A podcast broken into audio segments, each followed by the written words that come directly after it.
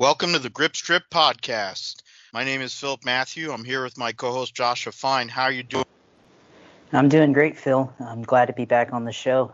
Yep, we're uh, we got a lot to discuss here tonight. Uh, had to hold off yesterday. Uh, other show came in there talking in circles. Clayton Caldwell who came on a couple weeks ago. Uh, it's his show. I'm a co-host there, and uh, we're going to be going over a lot of NASCAR stuff tonight. Going over the races at Homestead, the Hall of Fame. Uh, Junebug made it in along with other uh, notable names. We'll discuss that. We'll discuss the news of the week, which there's been plenty in terms of uh, NASCAR and the some of the changes that are coming to the schedule, some of the changes that are coming towards the All Star race, of course, where it's going to be. And uh, we'll also be looking at fans and how they're going to be coming back into play uh, here in the next few weeks, different racing series we'll uh, go over Talladega and what we expect there, which is basically a dice roll uh, on its best day in terms of what to look for at Talladega. But first, we will start with uh, the Formula One uh, preview. It'll be the first of three weeks of previews. We'll start with the bottom four teams in the uh, last year's Constructors Championship, and we'll move up until we end with Mercedes, Red Bull, and Ferrari in a couple weeks' time, just in time to preview the first race of the Formula One World Championship here in 2020. So, in terms of Formula One 2020, there's been a lot of rules changes and uh, a lot of things that have to be looked at even before we get into just what these teams are going to be doing or what the they they have going on. Uh, there's going to be a cost cap uh, coming in to Formula One here in uh, 2021. There will also be uh, basically a percentage of based on how much where you are within the constructors championship will tell how long or how much time you'll have to develop your race cars. I mean there's definitely it's a it's a change or changes that are flipping in a lot of ways flipping the lid on uh, what Formula One has been, and it's something to be uh, excited about as a Formula One fan. Uh, for me, I've been a fan my whole time being in racing as a, and so it's something completely different. You look at so before we even get into the teams, uh, Josh, I'll send it to you. What are your thoughts on some of the changes that have been announced uh, here in recent weeks towards what Formula One's going to be doing here in the future? Well, I mean, the biggest thing for me is the cost cap. Um, you know, we've seen Mercedes basically have a monopoly on the sport the last like five or six seasons in Formula One, and they're closely followed by Ferrari, and Ferrari always falls um, short somewhat. And I think, to be, to be honest, I think that's um, kind of a good thing. That um, I mean, I don't know if you agree or disagree on that, but that they that they have a uh, cost cap in place because I think it's time for some level of um, parity or I guess equalization um, between the teams. And I, I, know it sounds ridiculous in racing because it's hard to regulate things and and whatnot, but I think um, for the best of the sport for the future to encourage um, more teams and encourage uh, to possibly join the sport or encourage uh, some of the middle teams to catch back up. I think um, they had to do that.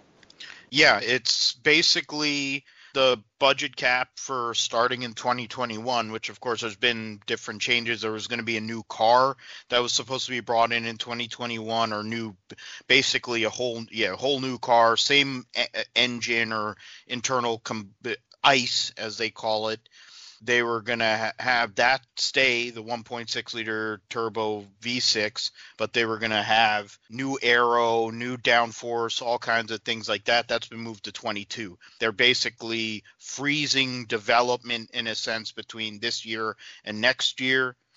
145 million for 2021 will be dropped another 5 million uh, to 140 and 22 and 135 million for the following three years, and they'll be on five-year cycles.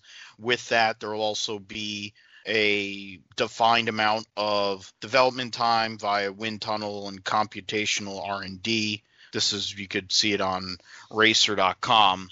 Uh, th- that's to go and which will go and be a sliding scale of 5% for for 70% for the number 1 uh, team for the team that wins the constructors championship down to 115% of the available time to go and and develop cars, which would, in terms of what Josh you had said, allow some of the back teams to possibly get move forward quicker and be able to make uh, make uh, progress in a time where in the last six years, of course, or since 2014 when they brought in a whole new uh, rules with the engine. Mercedes was out front on that and has taken advantage of it with good money, with good people, and having arguably the best driver in the sport in Lewis Hamilton.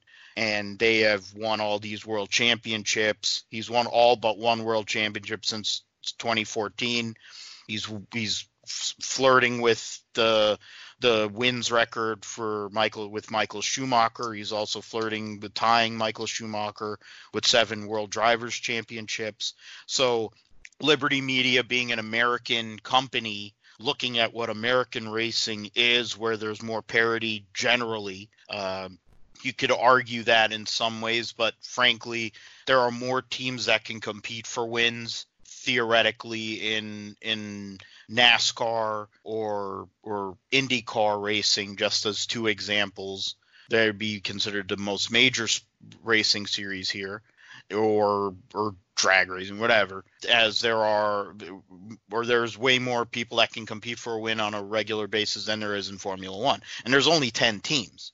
And fundamentally, you can make an argument that we'll go into here in a moment about some of the teams and their viability that if they hadn't put in a cost cap and if they hadn't started making moves to adjust the competitiveness, it would have been very uh, hard, or there would have been a strong possibility they'd be down to eight teams, maybe seven teams, maybe less than that.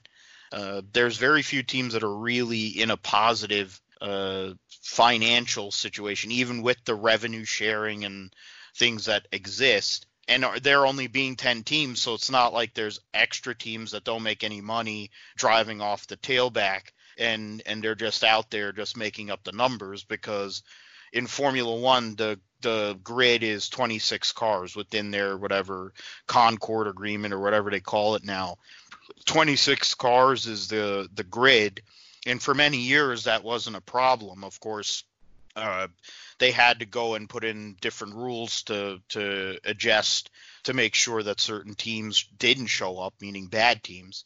And ever since over that time, that's also costs and other things have gotten out of control, which we've gotten to 10 teams. So, I mean, the changes that they've announced, we'll we'll see what to expect in terms of 2020 in terms of the teams that are out there. We're going to probably spend a lot more time focusing on some of the teams in the next couple of weeks that should stand out or possibly make uh, noise in the 2020 season. But looking forward to 21 and 22, uh, there's a lot of good, positive change I think that's coming to Formula One.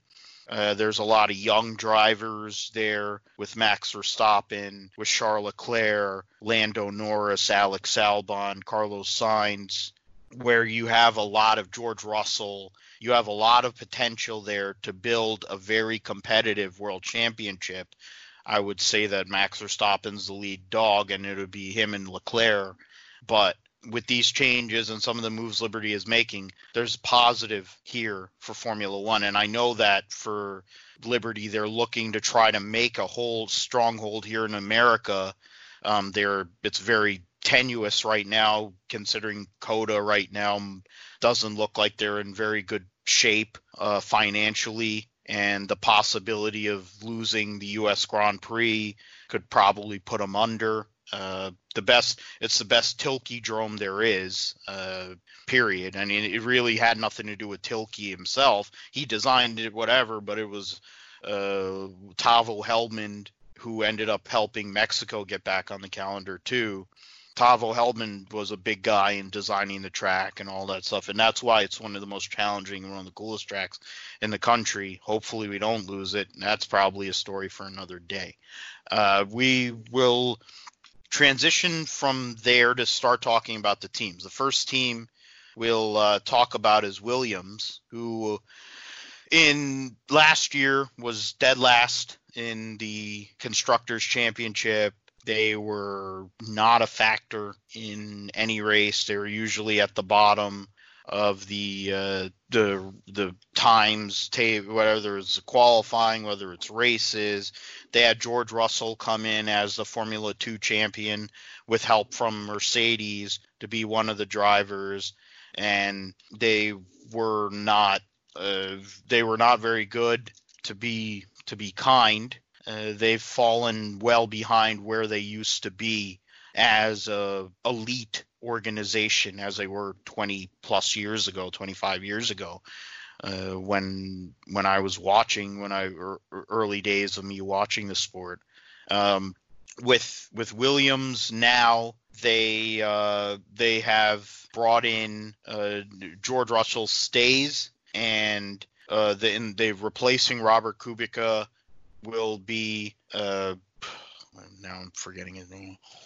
Uh, Nicholas Latifi. Nicholas Latifi, yeah, Nicholas Latifi. Thanks. So Robert Kubica gets replaced, and he's moved to I think to Ferrari or somewhere. I think Ferrari or one of them teams, Force India or Racing Point to be a test driver. And Latifi brings money, and in recent in lieu of recent events, uh, they've had uh, lost their main sponsor, which is ROKiT Phones. Uh, if you were watching the race esports battle, that was uh, the sponsor for it. They sponsor uh, the Formula E team, the HWA Formula E team, formerly Venturi, formerly whatever, uh, owned by Susie Wolff, who is Toto Wolff, who runs Mercedes Motorsports and Mercedes F1 wife uh, Susie Stoddart. She's the daughter of uh, Paul Stoddart, who used to own the Minardi team, which is what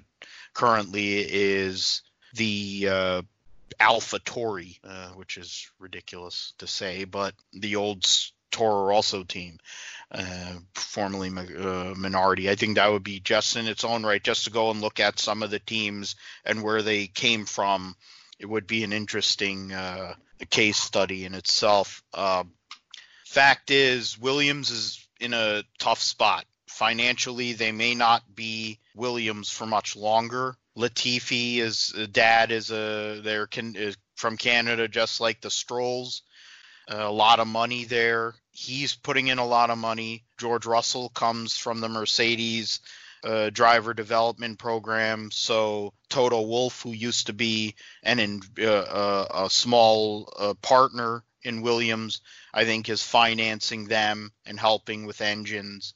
But uh, I guess Josh, what do we, what should we look for in terms of Williams this year, considering all the turmoil that's going on? Claire Williams trying to keep her family in the sport. Her dad Frank is, you know, has had his ish- health issues uh, in recent years on top of what he's had to deal with with his disability. But I would say, is it possible this year, considering how weird things are right now, that that Williams can score a couple of points?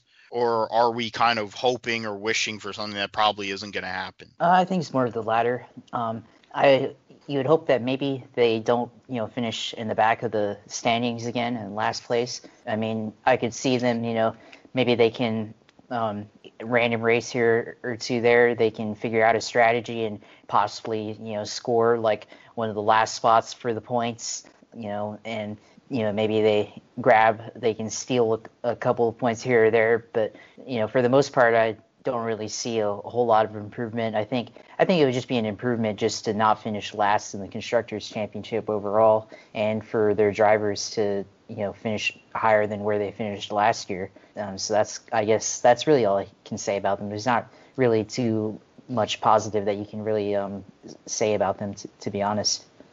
Which is unfortunate considering what Williams was for me, 20 whatever 28 years ago now just makes me feel old thinking about that's when I first started watching and Williams was the team. They they were the team to be with. They had just come off of a dominant world championship with Nigel Mansell winning. I don't know how uh, he won eight, nine, I don't know how many freaking races he won in '92, but he won a lot of races and finished the championship at Hungary in August, and there were still, I think, five races to go. So, which Schumacher was the only person that that kind of sniffed that kind of uh, domination many years later within his Ferrari reign. So it's it's sad, and it's and you have to look at George Russell when you consider two of his BFFs are Alex Albon and Lando Norris, and they're both in much better equipment and have a better chance to compete. And you also look at Charles Leclerc, somebody he knows very well and is relatively close with, and he's at Ferrari and he's a lead dog now. Um, will will George Russell lose confidence? Will George Russell be given the opportunity to drive for a better team. Uh, Mercedes' situation right now is what it is. They have their two cars, and as of now, Lewis Hamilton is in one of them. And the other one is uh, Valtteri Bottas, and they have, considering the acrimony that existed prior with uh, with with Nico Rosberg being the douchebag that he was, uh, they like the current situation. Would it change if they had George Russell in in the fold? Uh, I don't think so. I think George Russell would be a lot very similar to uh, to a Valtteri Bottas in terms of productivity, and um, he wouldn't want to mess with the a- apple cart. And it would be interesting to see an all English pairing and the German team would be interesting to see, but uh, we will find out. I don't know if that'll be the case. I don't think, as it stands, that's what's going to happen going into 21. It may, but um, if Williams takes a step forward somehow, then uh, that could be that could be the case. And they've made progress based on winter testing. They're a lot better off than they were this time or at winter testing last year and with Latifi and his dad, they've put in a lot of money into this team, so you assume Latifi will be there for the foreseeable future. At least he'll get more than this year to prove himself. I would. There's Nikita Mazepin, who's another uh, junior driver that could, with a rich father, end up there. Sean Gelael is another person who has uh, a lot of his dad has a lot of money so it could end up that whatever happens, if Williams stays as Williams with the name on it, it's kind of like Richard. It's getting to the point where it's like Richard Petty Motorsports with NASCAR, where Richard Petty's name is on it because just to show the face and the number 43. But in, for all intents and purposes, he's not um, a big player uh, within the race team, though he did sign off on the driver, and I'm sure that some of the moves that they've made uh, have been he's been asked about him. It's the same way here with Williams. I think what's going to end up happening is George Russell will make a step forward, will make some progress. Uh, Latifi will kind of hold station and he'll be there in 21 where Russell will go is to be determined. Of course, he won the F1 Esports Challenge and looked like an alien doing it too uh, beating the likes of Leclerc, uh, Lando Norris, and the like, and Alex Albon. So he was. That was probably the most positive news Williams has had in about five, six years, and uh, that's good for them, and it's good for his confidence. We'll see how that translates into actual results in the actual race car. Uh, for us as an American based show, of course, and uh, I think the Haas team, and being in a show that we talk about NASCAR uh, a lot, the Haas team is another one that is uh, hits close to home and one that we have to look at more. They're a smaller team. They have help from Ferrari. They have help from Dallara in terms of the uh, the the chassis. They have the engines and other key components from Ferrari They but they last year finished ninth in the constructors and were not really all that good. Uh, Kevin Magnussen scored 20 points, which saw him 16th in the drivers' championship, and Romain Grosjean finished 18th in the drivers' championship with eight points. He only had three three uh, point scoring races, and he didn't score a point again. He Germany, which was the one place where Williams scored a point last year. Um, if they hadn't effed up the strategy for George Russell, he probably would have finished way higher than 11th. Robert Kubica got the one point. Uh, Grosjean got a seventh place finish, which was his best finish of that year last year, and then after that, didn't he finished 11th once, and otherwise didn't finish better than 13th the rest of the year. So when it comes to Haas, my question to you, Josh, is who I it's it's less about the productivity. Can they go and make a step forward? I, I don't, I'm not so sure about that. I think this cost cap is going to keep them in the sport. But do you believe or do you think that uh, with the guys like uh, with uh, with uh, Fittipaldi, Pietro Fittipaldi, and Louis Delétraz and the like. Is this uh, is this a make or break year for the drivers that are in the current drivers, Kevin Magnussen and Romain Grosjean? And if you had a choice, who do you think would be the more likely that they would move on from and get somebody else going into 21? Well, I think um, for Grosjean and Magnussen, I think you know both of them.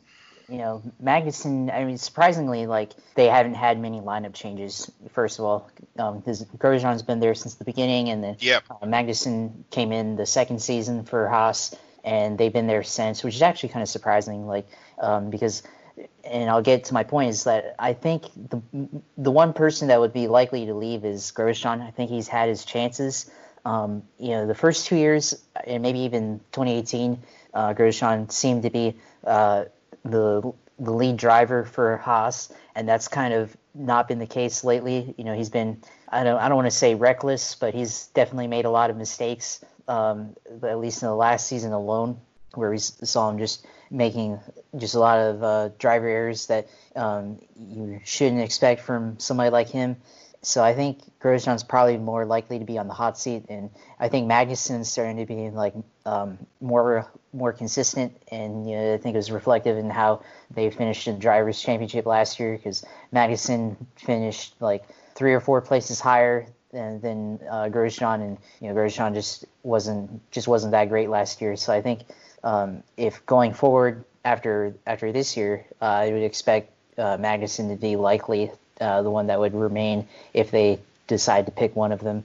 And you know, you have a point about Haas in general, um, and I think the uh, the rule changes with the cost cap coming in. I think that's a good thing for Haas because how many articles have we seen on just on Racer alone that have said uh, Gene Haas was you know thinking about um, considering pulling out, you know, and and just how viable Haas is, and uh, for him, you know, like he's basically uh, self-funding the team. And then last year they had, I think, uh, Rich Energy sign on for supposed to be for the whole season, and then it turned out there's like some sponsorship fraud or something um, that came out with uh, Rich Energy, and then they ended up dropping them, and I guess they're just back to Haas now.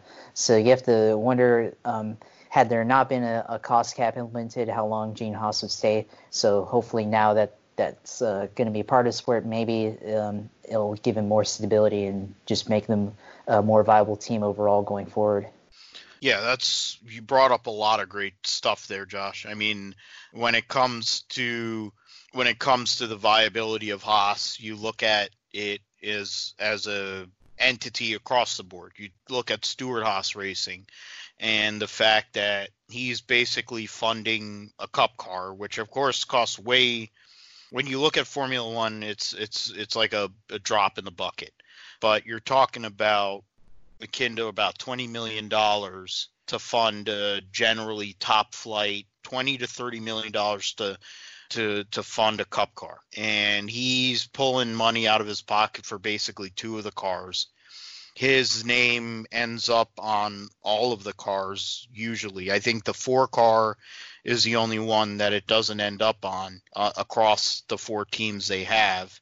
Uh, they try to avoid that within the Xfinity effort now with Chase Briscoe. Uh, but when, of course, when Cole Custer was there, his name was prominently there. Uh, he is funding the the deal out of his own pocket. You you consider some of the people that he has with this Gunther Steiner, who's considered a very entertaining guy uh, based on uh, you know the the deals on uh, Netflix and other other entities. But when you look at the team and their productivity as a whole, you know, they haven't really done a whole lot. And granted, trying to start a Formula One team from scratch in this day and age and at any time against established uh, entities like Ferrari uh, is asking a lot uh, based on how things are and rules. You look at Mercedes and where they came from, their origins. That this, the like, it was a story talking about what I was going on earlier on the tangent I went on earlier.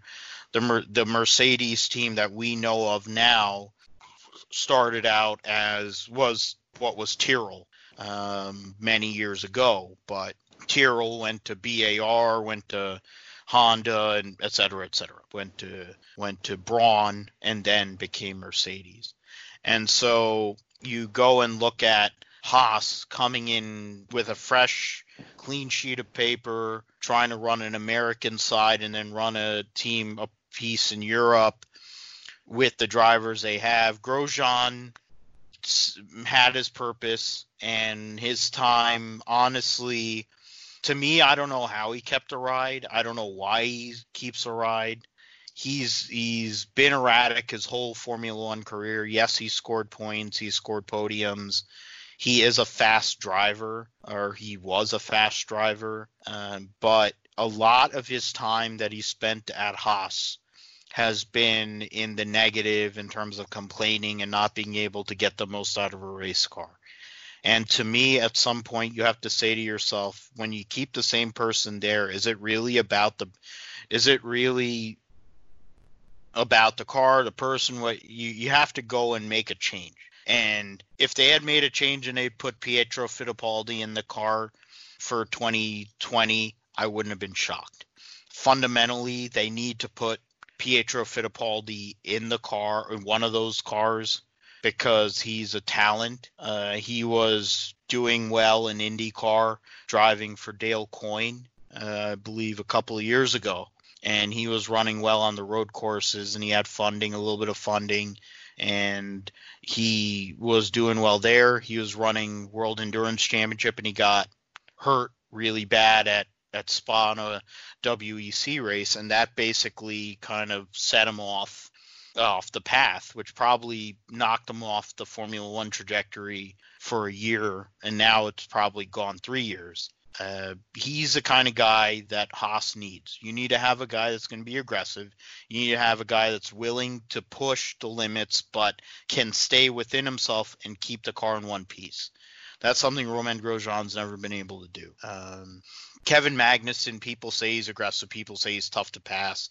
Kevin Magnussen comes from, you know, a father who was rushed up, was considered the next big thing in Formula One, and basically kicked to the curb after two years uh, in and of course Jan Magnussen, legendary sports car driver, first with Panoz and now with the Corvette team, and he only just recently got let go from the Corvette program. Uh, he he was a great sports car driver, but fundamentally his trajectory was to be a world champion in Formula One, and he wasn't given that opportunity. So you have that kind of chip on his shoulder with Kevin Magnussen. He's always kind of been that guy. His first race in his career, he finished third or second, whatever, at Australia, and then they had like some sort of disqualification with the McLaren team. So he's always had a chip on his shoulder. He kind of has like some of the drivers in NASCAR. There's a couple guys I can.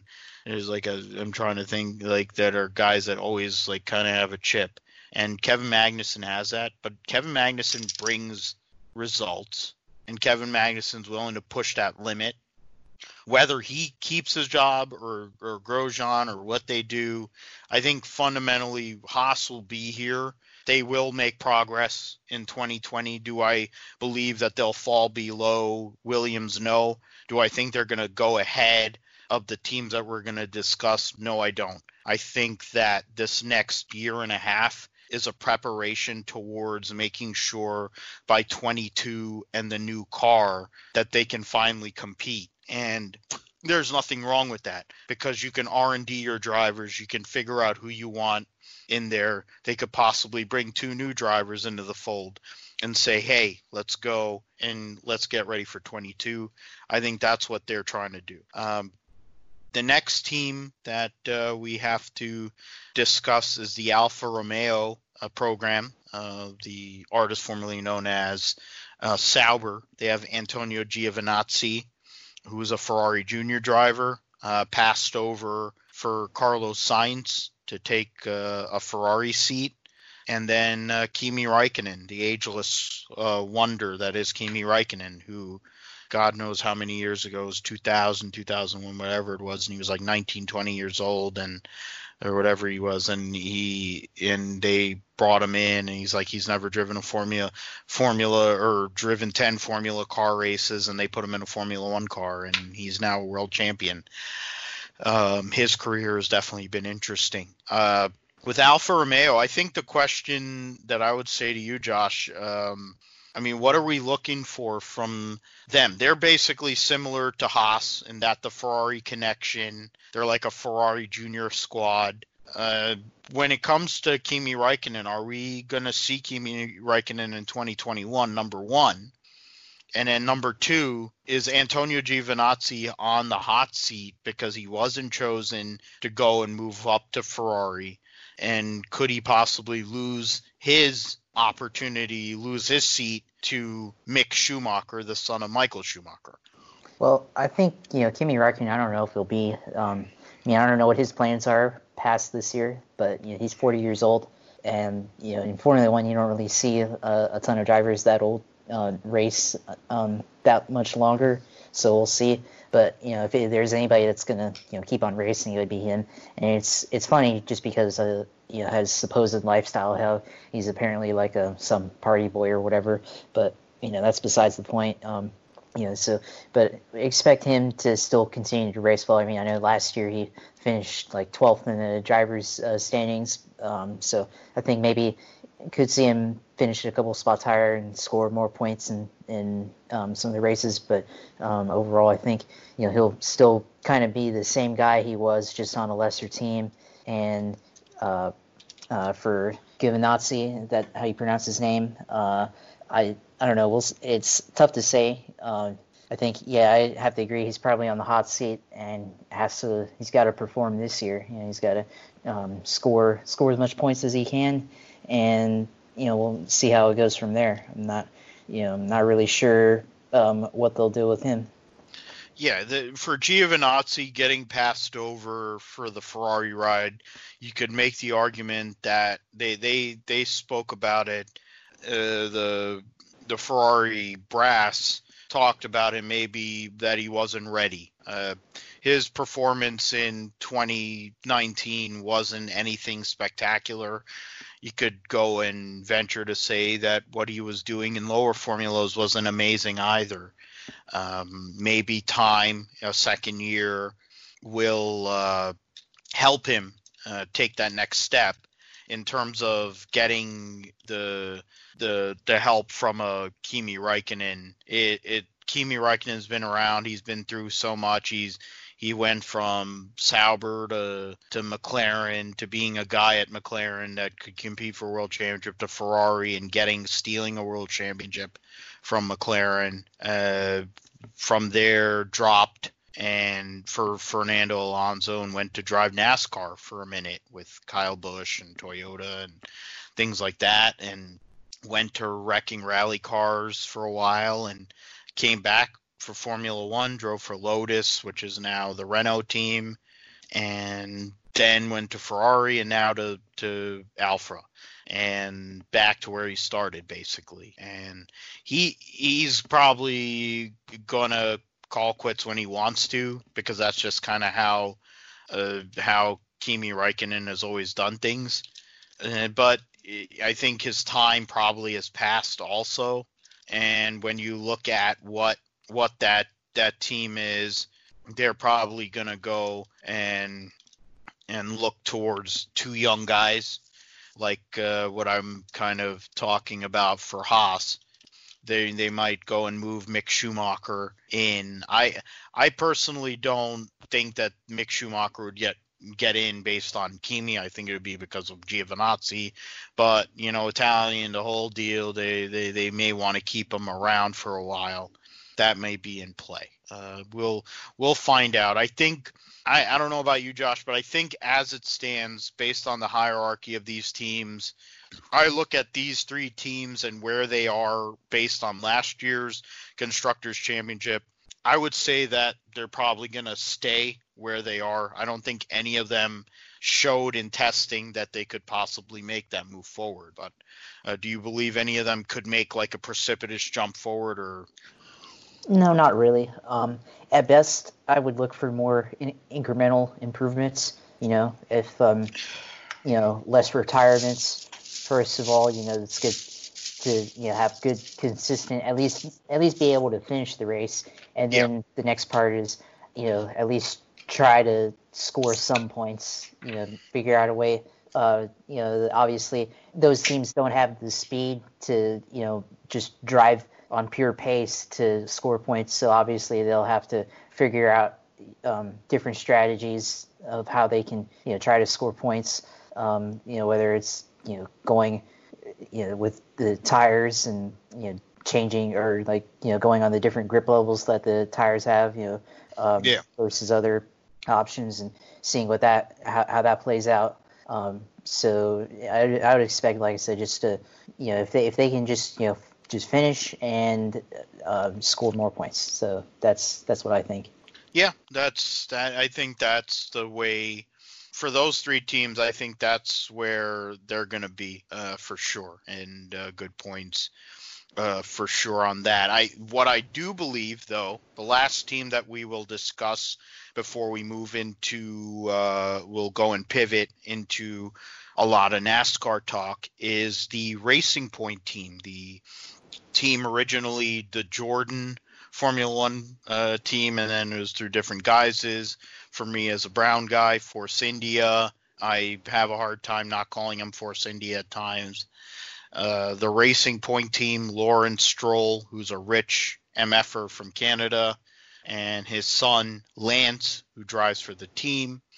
Uh, they have uh, BWT. They have the pink cars. Uh, they they are going to be Aston Martin F1 starting in 2021.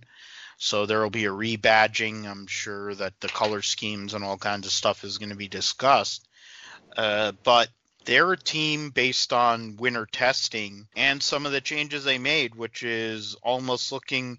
They they basically had a clone of the Mercedes car from last year, which brought about some controversy amongst the midfield, uh, which uh, of course Racing Point's a part of. You'd consider uh, the Alfa Romeo team, and then the teams that we're going to discuss next week, which would be the AlphaTauri, uh, McLaren, and uh, Renault teams, along with I guess we could talk about Haas. They were all kind of up in arms about the uh, way that the Racing Point showed up in winter testing. You look at Sergio Perez, who's probably the most underrated guy on the grid, uh, a guy who had one year at McLaren and was because of Ron Dennis being Ron Dennis, uh, ran him out the door. And it probably was a very bad decision, one of many bad decisions he made in his last few years as a team principal but he was aggressive and he's always been able to punch above his weight. He brought Sauber points, podiums.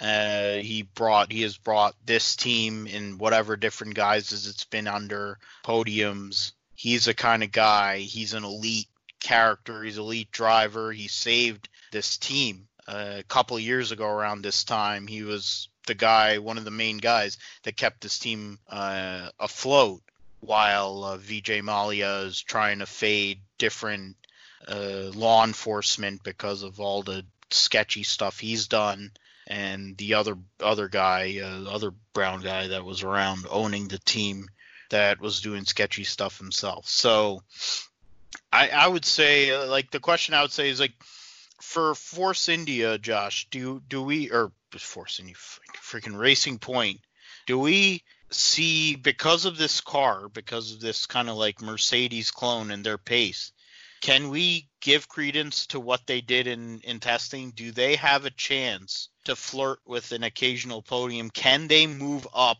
to the point where they are the best of the rest, like they were a couple years ago, and they've been at times? Is it possible that they can sneak past all these other teams and go and and maybe be best of the rest, fourth in the constructors championship. Yeah, I'd have to agree with that. You know, they they call it the uh, pink Mercedes. Um, you know, with having a lot of similarities to last year's Mercedes car, and and you know, so I I think for them, yeah, they would definitely be a challenger for a podium finish here or there. And I definitely agree with you that they should be considered the best of the rest. I mean, I don't know how how high they they'll finish if they'll actually like you know place third or whatever in the constructors championship, but if they can um, improve from where they were last year when they finished you know in seventh place, if they can get up to possibly like uh, fourth or fifth place, I think that would be a, a big improvement for for that team. And I, you know, we'll we'll see how it turns out but I expect them to because they've um, gotten a car so similar to Mercedes, and you know you have to think that all the money that Lance Stroll has put into this team is finally paying off. I think they should be the um, team probably considered to be most improved in Formula One for 2020. Yeah, Lawrence Stroll is definitely putting in a lot of money, and the fact that he is the head of Aston Martin and they're going to be Aston Martin F1 uh, starting in 2021. I'm interested to see what their livery will be and how they'll present. They have a driver in Sergio Perez who who uh, can definitely bring them forward. Lance, for what he is, being daddy's money, he has won championships. Whether you want to go and say that it's because of money or not, that's a separate discussion. Uh, he has scored a podium for Williams at Azerbaijan. I mean, he's not the worst guy, and by far he's not the best guy. Uh, he's just like any number of other sons of rich MFers, and as it stands with the money and the influx that it should uh, be added here in the next two or three years, the next two and a half years, counting this year, I think the Racing Point team is probably the one team that could take a major step forward. Uh, whatever it'll be Aston Martin, whatever it'll be called. They're they're the team that could take that leap, uh, forward leap, because they have the Mercedes engine. And I doubt that. I mean, even now that when they go into 22, the engine package isn't going to change. So that means Mercedes is still going to be able to work with what they have, which is a, the best engine, most consistent, reliable engine, and try to refine it. Of course, there's been some moves. Uh, the lead guy that uh, was responsible for the Mercedes engine program left. Uh, the team, or he's going to be around for like another year and a half, but he's going to be on gardening leave, doing other things. But the Mercedes engine is the most uh, productive engine, of course, since 2014. The results speak for themselves. So when you consider Aston Martin a team, the Stroll team is going to be utilizing that engine. They are going to be in a position to make a huge step forward, uh, given the stability here this for this next year and a half going into a new formula in 22 for the cars and they'll be able to put a lot more money into that as well uh, which would be both the beneficiaries will be Perez and Lance Stroll in trying to make something happen. So uh, with that, we will talk next week more in detail about uh, for further teams. We'll talk about AlphaTauri. We'll talk about McLaren and Renault uh, next week on the Grip Strip podcast. Uh, we're going to transition now into the NASCAR portion of the program, and we will start with the Hall of Fame. Uh, the Hall of Fame announcement happened today. Uh, three new members uh, being added, and one like uh, you know like a person that helped on the back end as well. Dale Earnhardt Jr. of course makes the Hall of Fame. Uh, we also had Mike Stefanik, legendary modified and Busch North champion for me as a New Jersey guy and as a fan of Mike Stefanik. I'm very happy about that. And Red Farmer also makes the Hall of Fame. Uh, they've changed the rules in terms of how they're de- declaring who's going in based on where. Red Farmer's part of the one of the original members of the Alabama gang, considering that Bobby is in Bobby Allison's in there, Davey Allison's in there. It makes sense that uh, that uh, Red Farmer's also in there, and um, also Ralph Seagraves, who's connected to Winston, uh, also makes the Hall of Fame. So, Josh, I uh, throw it to you. What are your thoughts on the guys that made the Hall of Fame? Was it were, were, there any surprises to you? Were there any omissions that you thought probably should have been in on this ballot? Well, you know, first of all, you know, I I grew up a Dale Jr. fan my whole life, you know, basically, and so it's it's pretty cool to see. Um, I was, to be honest, like I wasn't sure, like you know, his, his credentials purely as a driver aren't you know the best. Obviously, you know he only won 26 times in the Cup Series and didn't have any championships. Obviously, he has two Xfinity Series championships to fall back on on on the driving part. Um, but you have, really have to look at his contributions uh, to the, the sport outside of um, driving. You know, he's, he's he's brought a lot of talent through the series um, up into Cup and with JR Motorsports. And the most, you know, the best example of that is Brad Keselowski. You know, he helped bring Brad Keselowski out of the Truck Series and um, into the Nationwide Xfinity Series, and then Brad Keselowski went up to Cup with Penske, and you know that's still the best example of what you know, the opportunity that um, Junior Motorsports provides, and you know the awareness with concussions and and um, a lot of the kind of social change that juniors pushed for in you know recent years. So you, you kind of have to look at that um, as a whole, and not you know not just what he um, did as a driver. But I, I was a little bit surprised though to see him uh, get picked uh, for this year, um, just because I feel like the um, while I, I, enjoy the contributions he made outside of um, you know outside of racing um, to help the sport, I would have um, thought that maybe someone else who was uh, on the, the, modern era who is had who did more w- with their driving career um, alone would have um, gone over him. But I still think it's a good thing.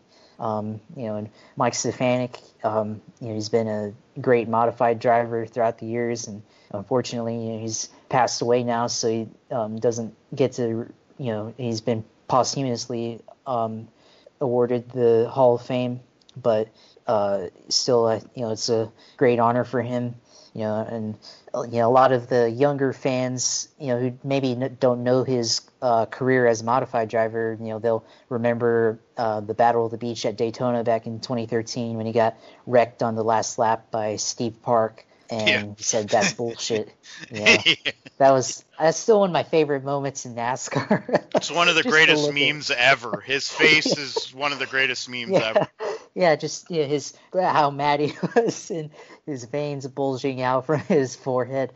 But that's unfortunately, I, I you know, it, it's gonna be something he's most well known for, I guess, as you know, to the mainstream NASCAR audience, not just the um, the modified crowd. But still, it's a, a great honor for him. And um, you know, with Ralph Seagraves, you know, he was a huge um, contributor with R.J. Reynolds, and yeah. and you know he was you know suggested that R.J. Reynolds, um, you know, Junior Johnson came up to him saying that um, Winston should sponsor the team, and then uh, Seagraves saying that you know the company should just sponsor the entire NASCAR organization or the Cup Series, and you know that's obviously kind of the catalyst to the modern era. You know, and obviously that's what helped uh, grow the series uh, to what it is today. So you, you can't omit that. And then um, you know Red Farmer, uh, you know, is, you know the old Alabama gang. You know he's I, I think he still races. I pretty oh, sure. Oh yeah, he is. Yeah, he's still, still racing. He's racing. talked about it earlier today. yeah, yeah, you know, so it's it's crazy, and you know, he's really old too. So, um, you know, I I don't know how exactly how old he is, but he's still racing. So it's a good thing to see for him, you know, with with this award.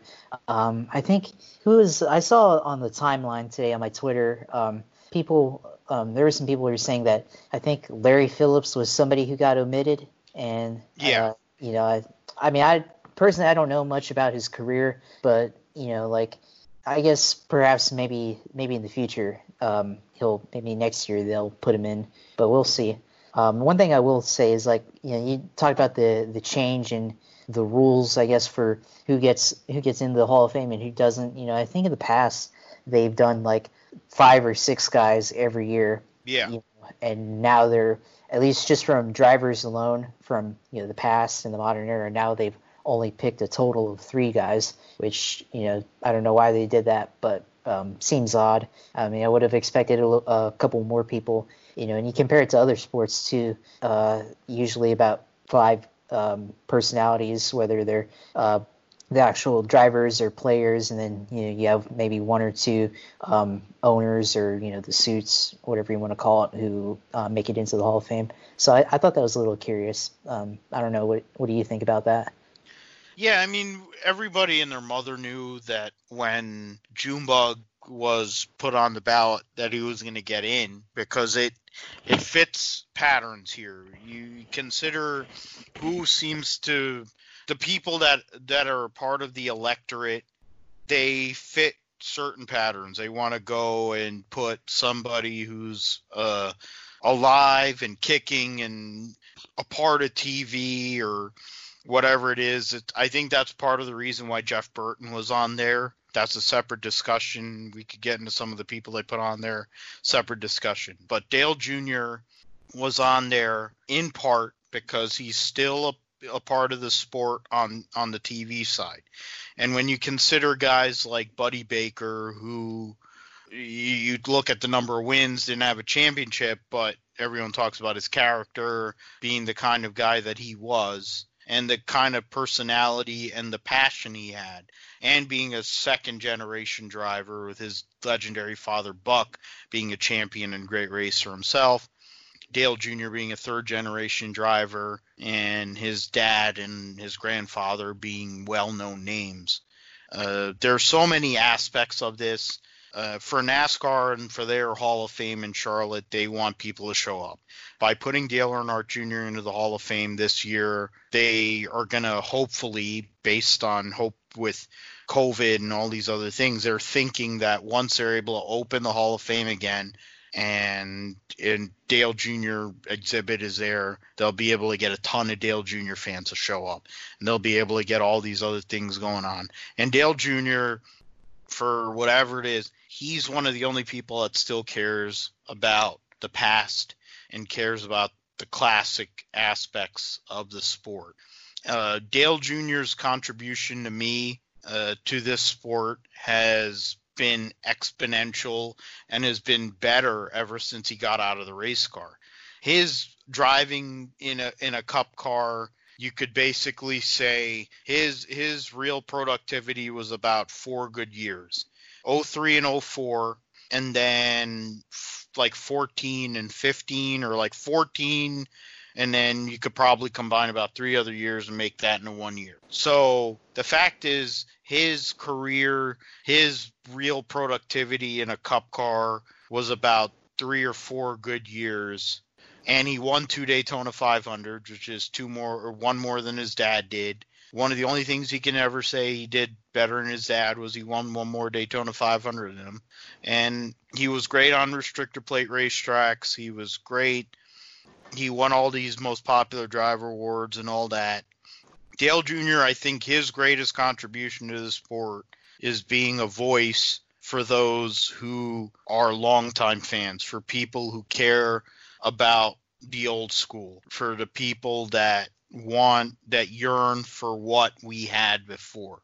Um, I was never a Dale Jr. fan as a driver. I always felt like they spent way too much time talking about him and he they they came up with reasons to talk about him. I think in the current stage racing format, they sponsored a stage and as a reason to go and talk about Junior. Like they do that. But Junior's contributions to this sport far outweigh his driving uh, prowess and what he did as a driver and two-time Xfinity champion, albeit he wrecked Kenseth for one of them. Uh, in what he's done in a Cup car, uh, he's a bigger. His voice and his place in this sport is bigger than uh, than just being a driver. And now he owns a team with Kelly, his sister, and with with Fat Felon, and that's a positive thing. He's able to develop talent and kind of be a nurturing force towards building the sport uh, as as you know his dad you know, for whatever Dale Earnhardt Sr. was, he tried, he provided what he could. In a sense, he gave pieces to his kids to try to compete. And he angled Kelly to go and finish school. And whether she was the best or not, I kind of feel like she probably was the best of the three.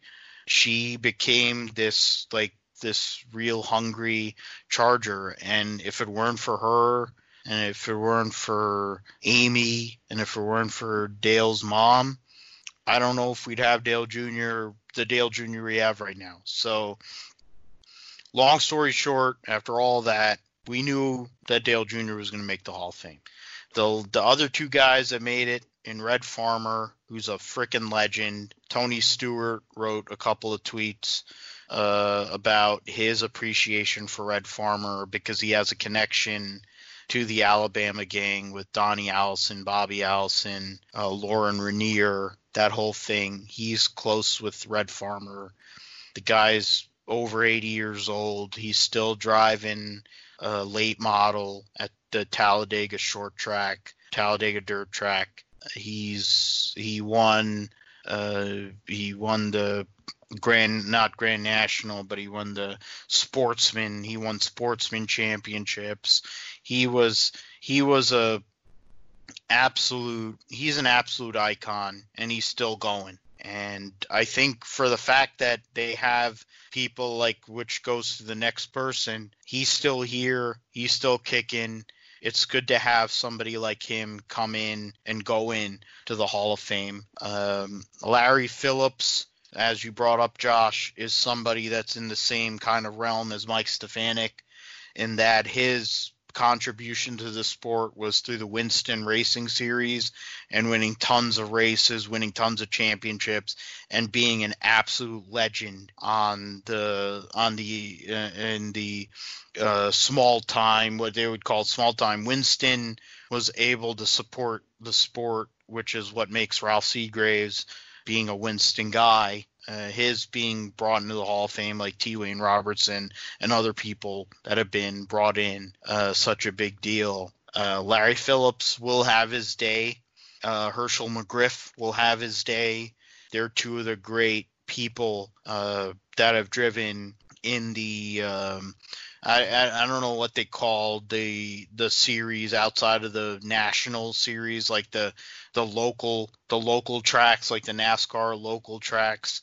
Uh, they they those are two of the pioneers. Hershel McGriff uh, is a West Coast pioneer. Larry Phillips is a pioneer in modifieds and late models going back decades. I got a got one of the the press guides, the the the preview guys from 1993 from the great um, Liz Allison uh, through her website, uh, based on stuff that she had from Davey and Larry Phillips was prominently in there. And there are other people that are on this list that were in there. You talk about like the Harry Hydes and Banjo Matthews and Harry Gant and Ricky Rudd and Kirk Shelmerdine. People talk about Kirk Shelmerdine. Those, I think, at the end of the day, before I get onto Mike Stefanik, the there's there's a couple of there's couple two three guys. You talk about Holman and Moody. Uh, that you know Ralph Moody's on this list. Uh, that he should have been in. They should have put Holman and Moody in. Hershel McGriff and Larry Phillips probably should have been in a long time ago. Suitcase Jake, you talk about Banjo Matthews, Harry Hyde, Kirk Shelmerdine.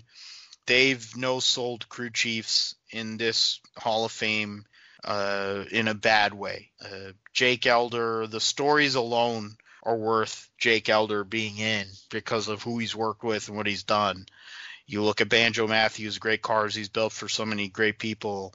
Harry Hyde being reenacted by Robert Duvall. Freaking effing Bobby Duvall played Harry Hyde in a movie. That's how good Harry Hyde was. Uh, and Kirk Shelmerdine is probably the one omission that to me is kind of glaring uh, because people no sell what he did. People no sell uh, his his part in what uh, Dale Earnhardt did to Dale Earnhardt was able to do to get uh, his championships. He ended up winning four of his seven championships with Kirk Shelmerdine as his crew chief. So you have to one you have to say to yourself, yeah, is he really did, did Kirk Shelmerdine had to have something to do with that. It wasn't all Dale Earnhardt. Um, hopefully they they make sure they get him in because uh, he's he's he's a freaking great crew chief. He was a he was great at what he did, and fundamentally you can't discount that. So there's that, and of course Ralph Seagraves being a Winston guy, R.J. Reynolds being able to utilize um, Junior Johnson to get into the sport. Um, and Junior Johnson being able to convince Ralph to say, "Hey, let's sponsor it," and then from there, the modern era of NASCAR happened. And there's a lot of people that have been connected to Winston that have gotten in with the landmark award. So it's a good thing. Uh, for me, Mike Stefanik, I've been a guy. It's the NASCAR Hall of Fame. It's not the Cup Hall of Fame. And based on that, uh, you know, there's the Mike Stefanik's been up there. You know, seven seven modified titles you talk about two, uh, what is now ARCA East championships. He is tied with Richie Evans as the most prolific NASCAR champion there is, uh, with nine championships. And so the the guy is one of the great Northeast drivers. Josh brought up the the fact that he got uh, used up by Steve Park the memes that came from Mike Stefanik's face. More people know that that that face of Mike Stefanik and memes than the fact that he was a freaking legend. And he he won seven freaking modified titles and he won more races. It's like I'm reading this right here. It's like all time modified record and championships, wins, poles, top fives, top tens and then won two K&N whatever Arca East championships, and he ran he won the rookie of the year in the truck series driving for Dale Phelon in the 66 uh, Ford finishing second in his second career start no less um, Mike Stefanik knew where his bread was buttered he knew he belonged up here and he's a he was he was great and he's one of the greatest. You think about TC, Ted Christopher, you think about other guys that were in the modifieds, and that's who I grew up with. And Mike Stefanik was up there, and his cars always look clean and always look good, and they were always up front. And the fact that he's in there with Richie Evans, with Jerry Cook, and some of the other legendary uh, men that uh, drove in the Northeast uh, is is something that uh, it's it's it's awesome that they're in. Um, it's a beautiful thing. Um, I'm glad that uh, Mike Stefanik is in. It's unfortunate that he passed away, and then they put him in after he passed away. They've done that with Raymond Parks and other people, but in the end, just do. Uh, he's in. It's good, and uh, it's a good, uh, it's a positive thing. We could get into a separate discussion about what the Hall of Fame is and how they've decided on who gets in and what at whatnot, but that's for a different show. We'll transition into some of the other news that has taken place. Uh, the big thing is Bristol because of they they say the main reason is COVID nineteen, which granted has validity, but I I'm of the of the feeling that they were trying to look at an opportunity to move the All Star race to a place where it would be a better race. So Bristol's going to hold the All Star race. They're going to have thirty thousand fans. Josh, uh, we talked about it offline in terms of the July the 4th weekend, where Indy is going to have a doubleheader. Daytona is going to have not the Coke Zero 400. They're going to have an IMSA race. They're going to have fans close to you. Um, but Bristol for the All Star race is also going to have fans. They're going to have 30,000 fans for the All Star race. Um, uh, what are your when you heard that in terms of Bristol getting the All Star race and some of the things that came up with that? What were your thoughts on that? Um, yeah, so for Bristol, they have the All Star race. I think um, you know, like you said, uh, they say it's for um, because of the increase in COVID nineteen cases, but I really I think it's just um, they're trying to take advantage of the opportunity to move the venue because it's been pretty clear that to everybody in the sport that uh, the All Star race at Charlotte has been pretty stagnant, and it's pretty obvious because it seems like every year or every other year they've changed the format of the race for the All Star race, um, and it hasn't worked. It, there hasn't been a memorable All Star race in quite a long time.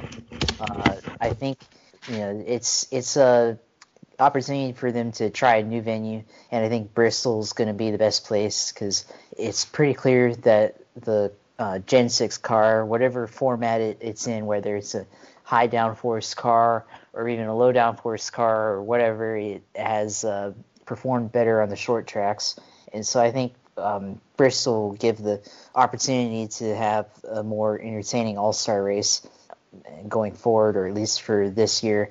Uh, one thing that I'd like to see is maybe next year or the following year, um, they can bring, like, if they decide to rotate uh, the tracks for the All Star race, we'd like to see them p- potentially debut the uh, the next gen car. We've seen in the past where the uh, they've used the All Star race as kind of a, a, test race to roll out the rules package for the next year or for later in the year. We've seen it in 2018. They used uh, the current uh, rules package that they have now with the high downforce, low horsepower um, rules. They tried that in the 2018 All Star race and decided to uh, go ahead and implement that for 2019 and and to the present.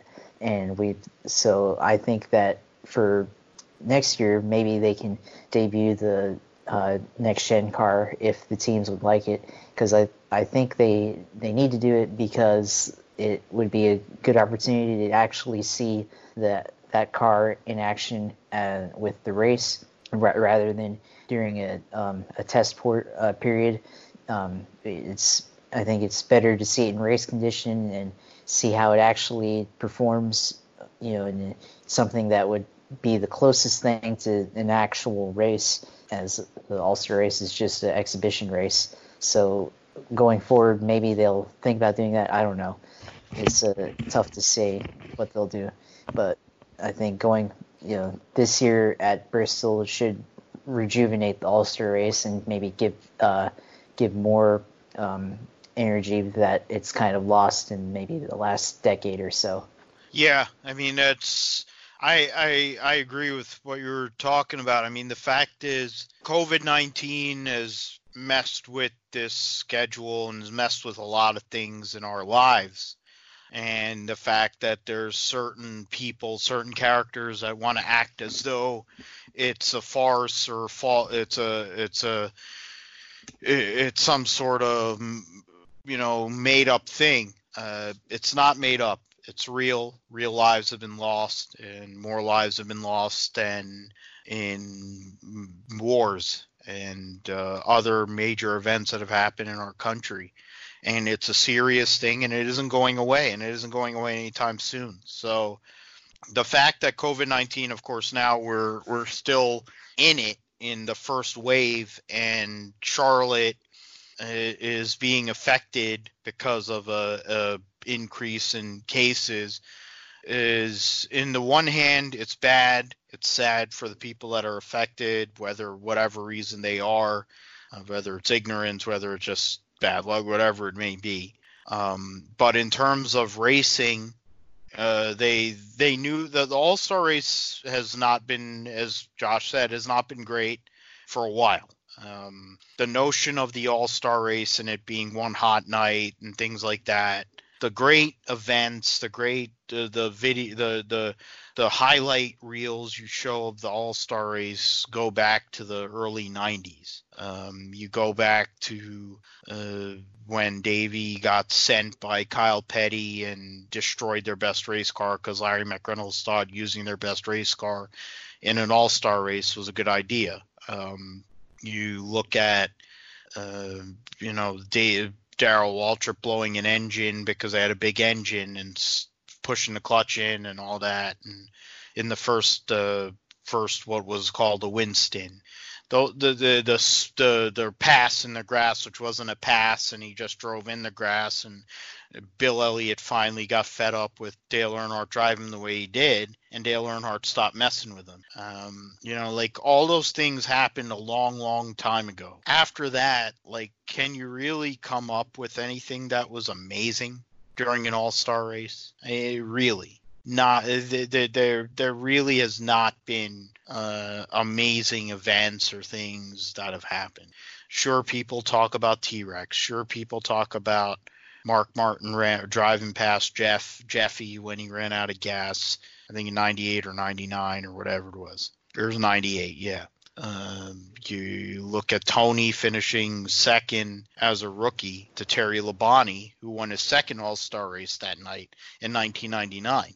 Uh, Junior winning in 2000. Junior winning in 2000 as a rookie was was probably one of the the only bright spots that's taken place in a while. Um, and even that is, I mean, that's good. I mean, Nonek went and won as a rookie in 02. Um, but it's been a long time where the All Star race has actually been a thing. It's been really good. That's why they keep on changing it. That's why they keep on doing different aero packages. So, or all these different nonsense things that they do. Um, COVID 19 has probably given SMI an opportunity to figure out a way to make the All Star race viable again. They don't want to run it on the Roval. Uh, they want to utilize the Roval as their playoff chase thing. Um, because Charlotte Motor Speedway is a shithole um, as a racetrack, same way as Texas Motor Speedway in Kentucky is, and most of the tracks that they run. They've ruined Bristol too, but what they had a few weeks ago, a couple weeks ago, was a really good race. So timing and all kinds of things, it's kind of played in their favor, and NASCAR being more proactive and trying to play both sides of certain issues. They're trying to make an all star race more palatable um, for the fans. And while it's going to stretch the teams a little thin in some ways, taking them Bristol, having a short track car, I think it's a net positive for this sport uh, and for the all star race, which is definitely taking a lot of hits. Now, another thing that uh, will be uh, going on during the all star race is the movement of the number placement. Uh, the number for many years has been placed right smack dab, right on the door, right in the middle. Uh, there, the the the um, rule or whatever they're going to be doing, NASCAR wants is to have the sponsorship more prominent across the door, and they're going to move the number to in front of the rear wheel not behind the rear wheel, which was done by Harrison Burton in the K&N series and some other people, and ASA did it before they dropped dead, et cetera, et cetera. Uh, what were your thoughts, Josh, or what are you thinking of that change? And I, would also extend it to what do you think they're going to do? Do you think like the the choose cone is going to be a part of this All Star race. Are they going to alter any other things? Because it looks like they're going to keep the foundations of what they've had the last few years, where they're going to have, it looks like four drivers advance out of the open. And then you have the people that they have in the All Star race, which will mean a 19 car field uh, here in about a month's time at the All Star race. Well, first off, you know, with the number change, uh, you know, the number, the big number on the side of the car, or you know, middle of the car, or the side is how it's been ever since. I don't know, probably the at least the beginning of the '60s, at least. You know, and even uh, beyond or before that, you know, the the number was always on the door, in the middle of the door of uh, the car and that's kind of you know the number has always been kind of tied to the driver's identity you know and you know you associate the number 43 with Richard Petty and the uh, number three with Dale Earnhardt, 24 with Jeff Gordon, and so on. And it gives you know the big number on the side. It helps you kind of identify the driver. And there's always been you know paint schemes that they've had in you know, the last 20 years that have been designed around the numbers and with even with just moving it to uh, in front of the rear tire uh, and maybe making it smaller or on the rear quarter panel like with what Harrison Burton did, uh, I think it's more of wanting to have the sponsor be the identity of the car. We see the uh, sponsor, you know, they want to feature their logo or their brand you know make it make that the the prominent um, piece on I guess on the design of the car and design the paint schemes around the, the logo. And granted, there are some logos or some paint schemes um, in that format that have you know, and when you look at the ASA or uh, the K&N series, there there are some good examples, but you know, once again, it's kind of moving on from kind of what's been the tradition for NASCAR and really for stock car racing in general. But you know, there's been other series like we said with ASA, K&N, and even even other like non-stock car series that you know they've they don't have the number prominently featured on the side of the car. But it's going to take if they go forward with it and they move beyond the All Star race.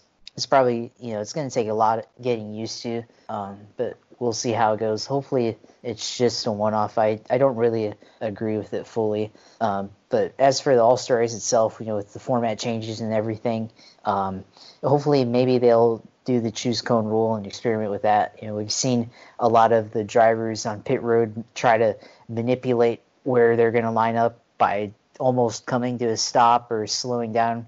Uh, you know very rapidly to make sure that they're in the position that would grant them the lane that they want to be. You know, a lot of times they'll you know slow down and make sure that they finish or or they come off the pit road and in fourth instead of third, so that they can get the outside line because they know that the outside line is the best uh, position to be on on a restart. You know, and and they can maintain their position. You know, because if they start in third on the inside, they opportunity to lose a, a lot of spots and so hopefully they uh, put in the choose cone rule, and I would welcome that as a change to the series in general. And I don't know if they're going to do any changes uh, beyond that. We'll see, but you know maybe I, I saw on Twitter Clint Bowyer said he would he would do like four stages each 50 laps, which I think is a little too short for Bristol because when you think about it, um, around 20 laps is about five minutes for a you know um, time period in Bristol. So I feel like maybe that's too short, but I don't know. It, we'll see. Yeah, I mean, they haven't figured out what they're going to do in terms of how many laps. I think that's going to play a role. You're talking about a Wednesday night uh, race, so middle of the week. Considering the stuff going on with baseball, it looks like that um, it'll be an open date. I don't know in terms of basketball, they might be playing so they might be competing with basketball um, and hockey as well. Uh, you're so you have to kind of take all those different things into account, but the the amount of time it takes to get through amount of laps and stuff like that could be in play. I would figure that would be like an Xfinity 250 lap uh, race during the the All Star portion and I would venture to say that You know, I think they'd probably do a hundred, a hundred fifty maybe in terms of. So then they'd have like a 400 lap total, you know, between the four, the the two races itself. Uh, you, you and you increase the number of laps or or you go and you start with the lowest number of laps and you go like from 15 to 20 to 25 or something like whatever i don't know like it, that that's something we're going to find out. It makes the open more interesting. It makes the fan vote uh, a little bit more interesting as well uh, in that the non-winners that are in the uh, open, there are more drivers that could actually compete in the All Star race and actually do something. Uh, you look at you look at people that aren't given a lot of media attention. You look at John Hunter Nemechek. You look at Bubble uh, or, or, or Michael McDowell, teammate. You look at Corey LaJoie or Bubba Wallace. Um, Chris Bell is a guy that's gotten a lot of PR, but not as much in a Cup car. There's there are guys that those are a few. I mean Byron. There there's a few people uh, that this short track race relative to being in Charlotte, even though last year, last couple of uh, opens, the open is usually much more competitive and much more interesting than the actual race. So uh, the location change hopefully makes both races interesting. Um, it also opens up opportunities, whether it's for the fan vote or not, to go and have the best field of what will be 19 drivers going into the All Star race. Uh, there is also other rumors going on. Um, I mean, I don't think there's been a lot. Uh, there hasn't been anything confirmed been reading about a possible swap of the Texas and Las Vegas races within uh, the uh, playoff, which honestly, excuse me, would probably be a good thing for the playoff, having Las Vegas stand out, better racetrack, better for the 550 rules package. Um, based on recent races, um, it probably and in better better better location relative uh, versus Texas, which has never been a good racetrack. Um, Road America's also been out there. Adam Stern with whatever sports business has been talking about. Road America might be in play for a cup date. Uh, that would be something. Um, and then there's also been rumors about uh, standalones being removed uh, for the rest of 2020, which would mean Xfinity and trucks wouldn't have any more standalone races, which would eliminate the majority of the road course races uh, that are on the schedule for both Xfinity and the truck series. You already eliminated Iowa um, from the schedule, so that's the uh, races that are standalone. So um, uh, have you seen any of that, Josh, on on your feed, or any thoughts you had based on those stories or rumors? Well, uh, you know, I don't for Texas Las Vegas swap. Um, to me, I don't know. I don't really care about that much. I mean, yeah, it'll be a better race for um, Las Vegas versus Texas, but I don't. You know, it doesn't mean much to me. Um, but the one change that I would like to see, I, mean, I haven't seen it around, but I mean, you mentioned it, so it probably wasn't around. I just didn't see it as the Road America being on the Cup Series. Uh, I would welcome that change. Is we we need a actual road course um, added to the schedule, not just the Roval, which is a fake road course. Yeah. Uh, and I, I would welcome it. You know, it's it's not a um, technical or finesse uh, track like Sonoma is. It's kind of more in the same uh, vein as Watkins Glen.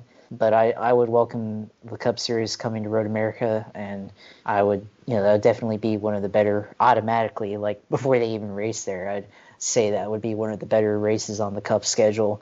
And you know, I we talked about sim racing in the past, and I used to play um, on NR03. I would, they had a couple of the Road America custom tracks, and I had one of those and used to play the Cup Series at uh, Road America on there, and definitely had a lot of fun racing on that. so I, you know, it'd be a little nostalgic in that department, and would definitely like that. But unfortunately, you know, if uh, the pandemic causes uh, some of the standalone races for Xfinity trucks, it's just going to be a result of the pandemic, just a you know an unfortunate circumstance. Um, but hopefully they can figure out a way to maybe keep some of those races around. But I mean, I understand if they have to do it because um, I would think that potentially maybe NASCAR is trying to keep a low overhead on their staff, you know, because they've got to do medical checks and things like that. To, and they've got to manage um, the racetracks and maybe if they can keep all the series together um, on one track wherever they can, then it maybe keeps you know it it doesn't spread NASCAR too thin um, in the um, pandemic that we're in right now. Yeah, the, that's a good point in terms of COVID. It's the I, I think that's what their play is because they're trying to play both sides on a lot of different deals. The fact that they, whether it's because of HIPAA or whatever, they haven't disclosed anything or nobody's actually tested positive for uh, COVID. Uh, you know, you look at PGA Tour had their first event uh, the uh, uh, whatever the um, Charles Schwab Challenge, and nobody, whether it was players or caddies or whatever, tested positive for COVID through that. There's a think two players and a caddy, or two two caddies and a player tested positive at the the Korn Ferry Tour, which is the AAA, which is like our, which is like the Xfinity series, whatever, you know, however you want to go AAA. Um, and then you see that in terms of other sports leagues. I mean, there's been uh, announcements like Ezekiel Elliott for the Dallas Cowboys uh, got COVID. Um, there's other players between the Cowboys and the Houston Texans that have COVID 19 or got tested positive for COVID 19. Um, which, as we go along here with the Grip Strip podcast, we'll be um, spending some time, more time talking about football because we did a while back talking about the draft um, when we when the origination of the show uh, took place. So um, COVID's uh, positive test with that is going to play a role in a lot of things. It's played a role in where the All Star race is. Um, whether that was the main thing, they could say that's the main thing, but I honestly believe that wasn't the only um, considerations, fact that Charlotte's a shitty racetrack. Um, you look at, um, you know, with with COVID, and you look at the things that are going on. Um, it's it's something that when you have to eliminate races and some of these racetracks that are probably not in as good of shape, it's a bad thing. But when you have the likes of Road America that's going to have an IndyCar race and they're going to have fans. Uh, they had the runoffs with the SCCA here a few days ago, and they were able to have fans. It's there. It there are certain places within the country that are in a place where they're able to do it, and there's other places that, based on who's in charge, have done a poor job. Um, the fact of the matter is, we're not in a place right now where I think 2020, in a lot of ways, is kind of a throwaway when it comes to fan attendance and when it comes to the schedule as we know it.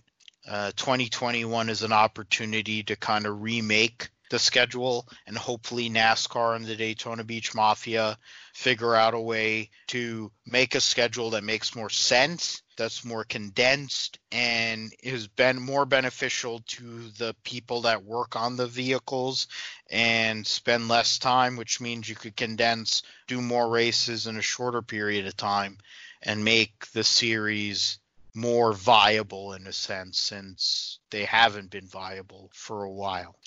Um, we'll go from there in terms of viability. A track that a few months ago looked like there was on the end it was uh, on its last legs. Homestead Miami Speedway went from being the finale, as it has been since 2003, so 17, 18 years, to now being buried early in the schedule. Uh, COVID went and made them reschedule. They had two Xfinity races. This weekend they had one cup race and they had a truck race. Uh, Denny Hamlin wins his 40th career uh, cup race and third at Homestead, tying Tony Stewart for most wins at Homestead. Uh, Je- uh, Harrison Burton and Chase Briscoe win the two Xfinity races.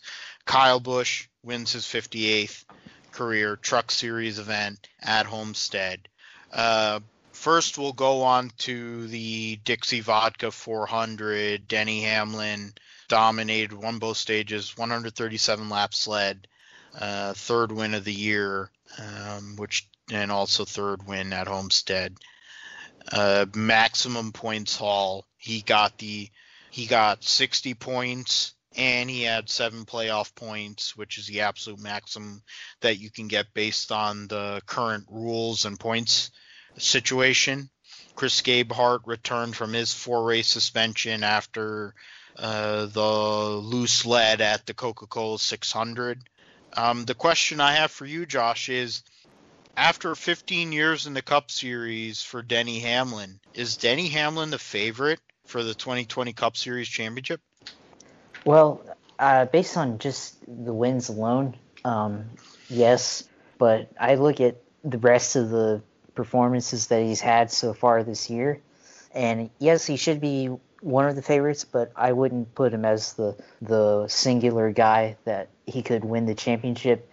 Um, he's definitely a Final Four. I'll give him that. Um, but the thing is, is uh, he hasn't been quite as consistent as Harvick with laps led and top tens and, and top fives. And Harvick scored 33 uh, more stage points than Hamlin. But then again, Hamlin has the most wins, and he's a good short track driver. We know he did well at Bristol. He's always been good at Martinsville, and even um, I mean even Phoenix. I give him that. Uh, and we know that he's also pretty good at Darlington. And the reason why I bring up all those tracks is because those tracks are in the chase, and Richmond as well. He's been uh, successful there, and those tracks play into his favor uh, in the playoffs. And so I think going in uh, to those races, I would expect him to um, either you know score a, a, top five or or a win, um, whichever happens and I, that would put him in the position to be in the championship. I would I would think so. I would I would um, consider him maybe. I'm not ready to say that he's the favorite um, to win the championship. Um, you know, he won a restrictor plate race, and then he kind of won by default at Darlington yeah. with the rain delay. And then this was really the first race um, where he basically put a whole race together. He put a, a, a perfect race together. Um, is basically how you can say because you know he led the most laps, won both stage um, both stages, and then won the race. That's just about as perfect a race that you can have. Uh, you know, the only other way that it would be perfect is if he led wire to wire, which isn't really possible. Isn't possible, yeah. Yeah. So um, if he can, you know, perform like he did on on Sunday and start leading more and being uh, one of the top stage finishers. You know, if he can start accumulating more stage points, then I could say that he's uh, more, you know, more the the favorite. So, but I would definitely consider him uh, in the top, you know, the, the, top championship four as they call it, um, going forward. Yeah, I mean, you all great points. Uh, definitely, uh, he right now um, he's had chances. He had chance. He had a big chance last year. Him and Gabehart gave gave their opportunity away, and it was uh, the 19 car did the same thing. Uh, both of those cars were way better than Kyle Busch, um, but neither of them came home with the hardware. So Kyle Busch is a two-time Cup Series champion. Uh, Denny Hamlin wins. Uh, Chase Elliott finishes second. Ryan Blaney third. Tyler Reddick fourth, his best career finish. Aric Almirola gets a fifth place finish, his best finish in a long time. He's struggled this year. Uh, has been a brutal start to the year for Aric Almirola and Mike Bugarewicz. Kyle Busch gets a sixth place finish after a nondescript race generally.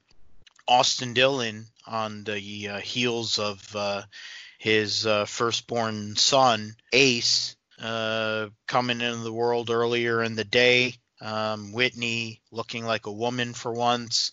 Um, they went and uh, had their first child, and uh, he flew down to Homestead and got a top 10 finish.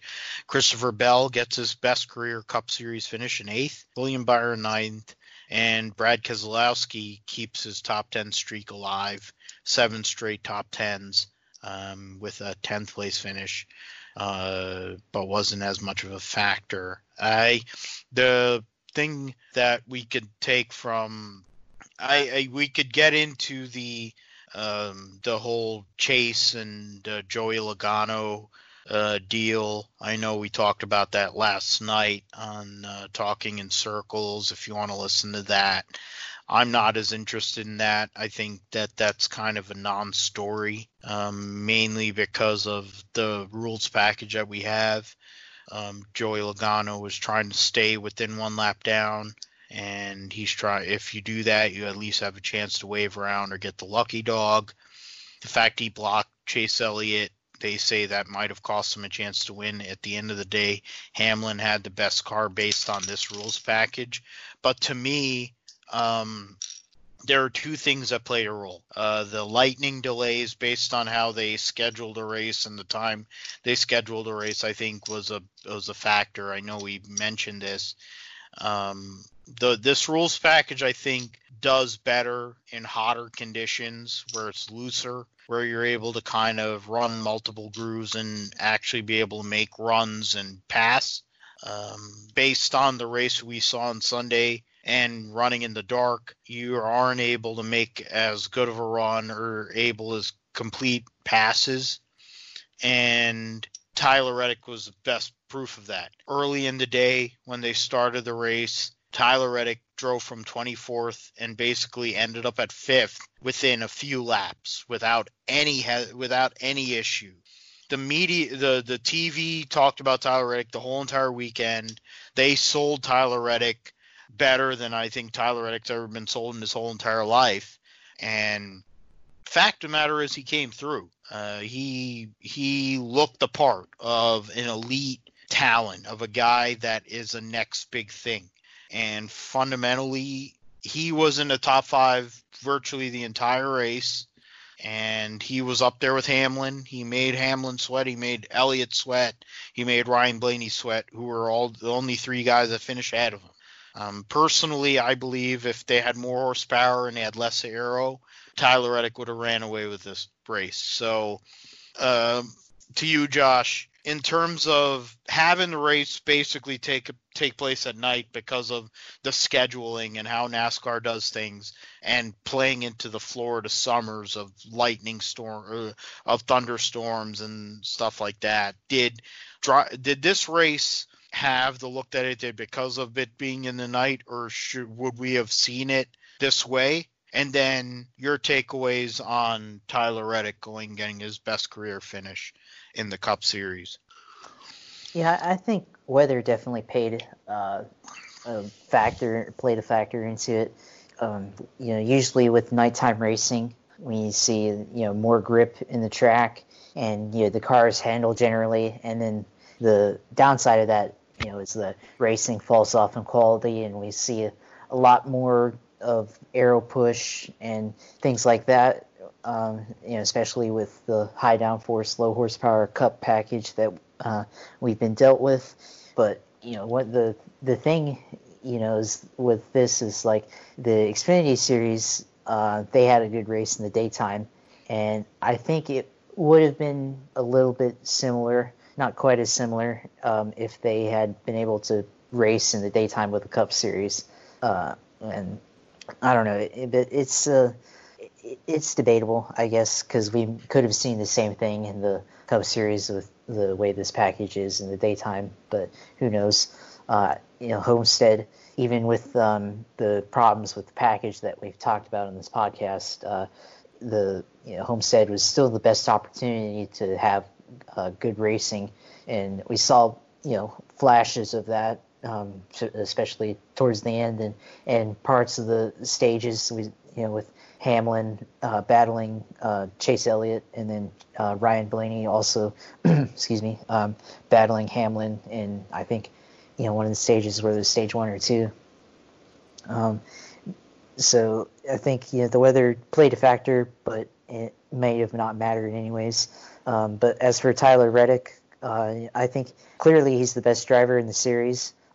um, you know, he has the potential, and we've seen that talent. Um, you know, from last year in the Xfinity Series and the previous year, uh, where he's the back-to-back champion, and so he's definitely got the talent, and just a matter of if RCR can propel him to the front.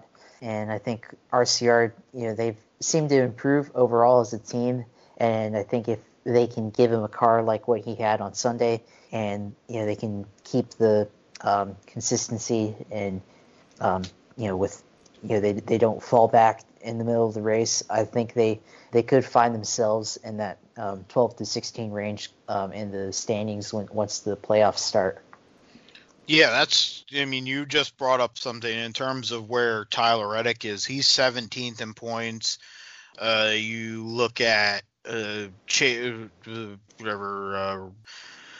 Uh, uh, Austin Dillon's on the cutoff. He's in 16th, uh, and he's two points out of Tyler Reddick. Tyler Reddick had a tire blowout at Phoenix before we went into COVID. He was running in the top five. He'd probably be in the top 16 right now, no problem. Uh, Aric Almirola right now uh, is 13th in points. He gets a top five finish. That was probably the best finish he's had all year. Um, I mean, it's it's something to say about Reddick getting a top five finish uh, in an RCR car. It's the best look RCR has had since Harvick was there. And in terms of RC, since he's named after um, his the grandson, he, great grandson he has now, um, Ace RC Dillon. The fact is, he has a driver that he could build around and get to the next generation and make RCR a factor again. Um, and that's something that we haven't seen in a long time, which is good when you consider the sport. We need to have other teams compete other than the Gibbs, uh, Stewart Haas, Penske, and Hendrick. You need to have other teams in that. You need to have like uh, Ganassi's of the world. You need to have RCR. You need to have Roush, Fenway, et cetera, et cetera.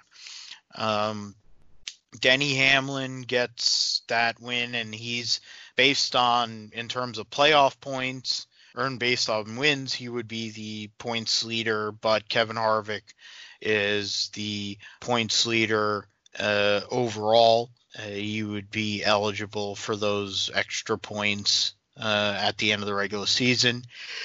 He has an eight point lead on Chase Elliott. Joey Logano, after a really brutal uh, day on Sunday, is third. And Brad Keselowski is a big gap between him and Brad Keselowski uh, from third and fourth. Uh, Brad Keselowski, Ryan Blaney, Martin Truex are all separated by a couple of points. Denny Hamlin seventh, Alex Bowman eighth, Kyle Busch ninth, and Kurt Busch tenth. Um, of course, 16 drivers make the uh, playoff in the Cup Series, which is probably way too much. Uh, Dillon on the bump spot, 10 points behind William Byron, two points out of his teammate uh, Tyler Reddick, and eight points ahead of Erik Jones. So as it stands right now, there's really 18 for 16. I would venture to say there's probably about maybe three or four other guys that might make a play um, towards the playoff. And of course, with Talladega coming up here uh, this weekend, we could kind of flip the uh, point situation on its lid. Going into the Xfinity race, races that took place on uh, this weekend at Homestead this past weekend uh, we could go into one thing that I believe is key. They made a big deal about this last year with the big three. They talked about Chris Bell, they talked about Cole Custer, and Tyler Reddick, who ended up winning the championship. I believe this weekend was an, uh, emphasized that there is a big three uh, in this series. I think the two people that ended up winning which were Harrison Burton, Chase Briscoe, along with the guy that dominated both races, Noah Gragson, Uh, are the big three for this season. Um, you know, what were what were your takeaways, Josh, of the two races and the the possibility of us having a new big three uh, here in the Xfinity series? Yeah, I mean this this race, like really, uh, the the two Xfinity races this weekend is really the Noah Gragson show. Uh, you know, he dominated both races, and he was clearly had the best car in the long run. Uh, you know, once once they got about maybe like ten laps or so into the you know into the period, and then you know he's just able like what I was really impressed is he was just able to uh, drive down you know deep into the corner. It seemed like you know, he, he could drive like 10 miles an hour faster going into the corners versus other guys. And there's just a testament just to how good of a car he had on the long run that just handled so well and, and everything. But at the same time, uh, he didn't have the speed on the on the restarts. Um, but you know, I think it's clear that there is a, a big three, and yeah, it's Gragson. Obviously, he he has the speed. Um, a lot of uh, JRM um, backing there, or Hendrick really, um, that has the resources and ability to give him the best cars. And you know, he, so he, we'll see him um, continue to put on performances like he did on on Sunday, hopefully. Um, then Harrison Burton seems to kind of be like his dad, just a consistent driver overall. And you know, he's had the the top ten streak. Uh, that's um, I, I, think he either tied or broke the rather the record for uh, Carl Edwards, uh, who had the the streak, and now top tens, yeah, yeah, and now he's broken that record, and so which is a good thing and shows just how how good of a driver he is. So um, you know, I think he'll he'll be someone to watch going forward. And then I think Chase Briscoe is the favorite. He's the most talented, and you know, we we saw how he performed just on this weekend alone. You know, he made up uh, six laps, and of course he uh, he had help with the the lucky dogs and and uh, the stage cautions, but the fact that he was you know able to the team was able to take advantage of that, and then they used um, strategy to basically like pass all the um, other cars and actually make up a, a lap uh, under green condition. I think that's a testament to his uh, driving ability. And you know, if, it would have been crazy if he had actually won that race on Saturday. Would have um, rivaled Bill Elliott's comeback that he had in 1987 uh, at Talladega when he made up two laps under green.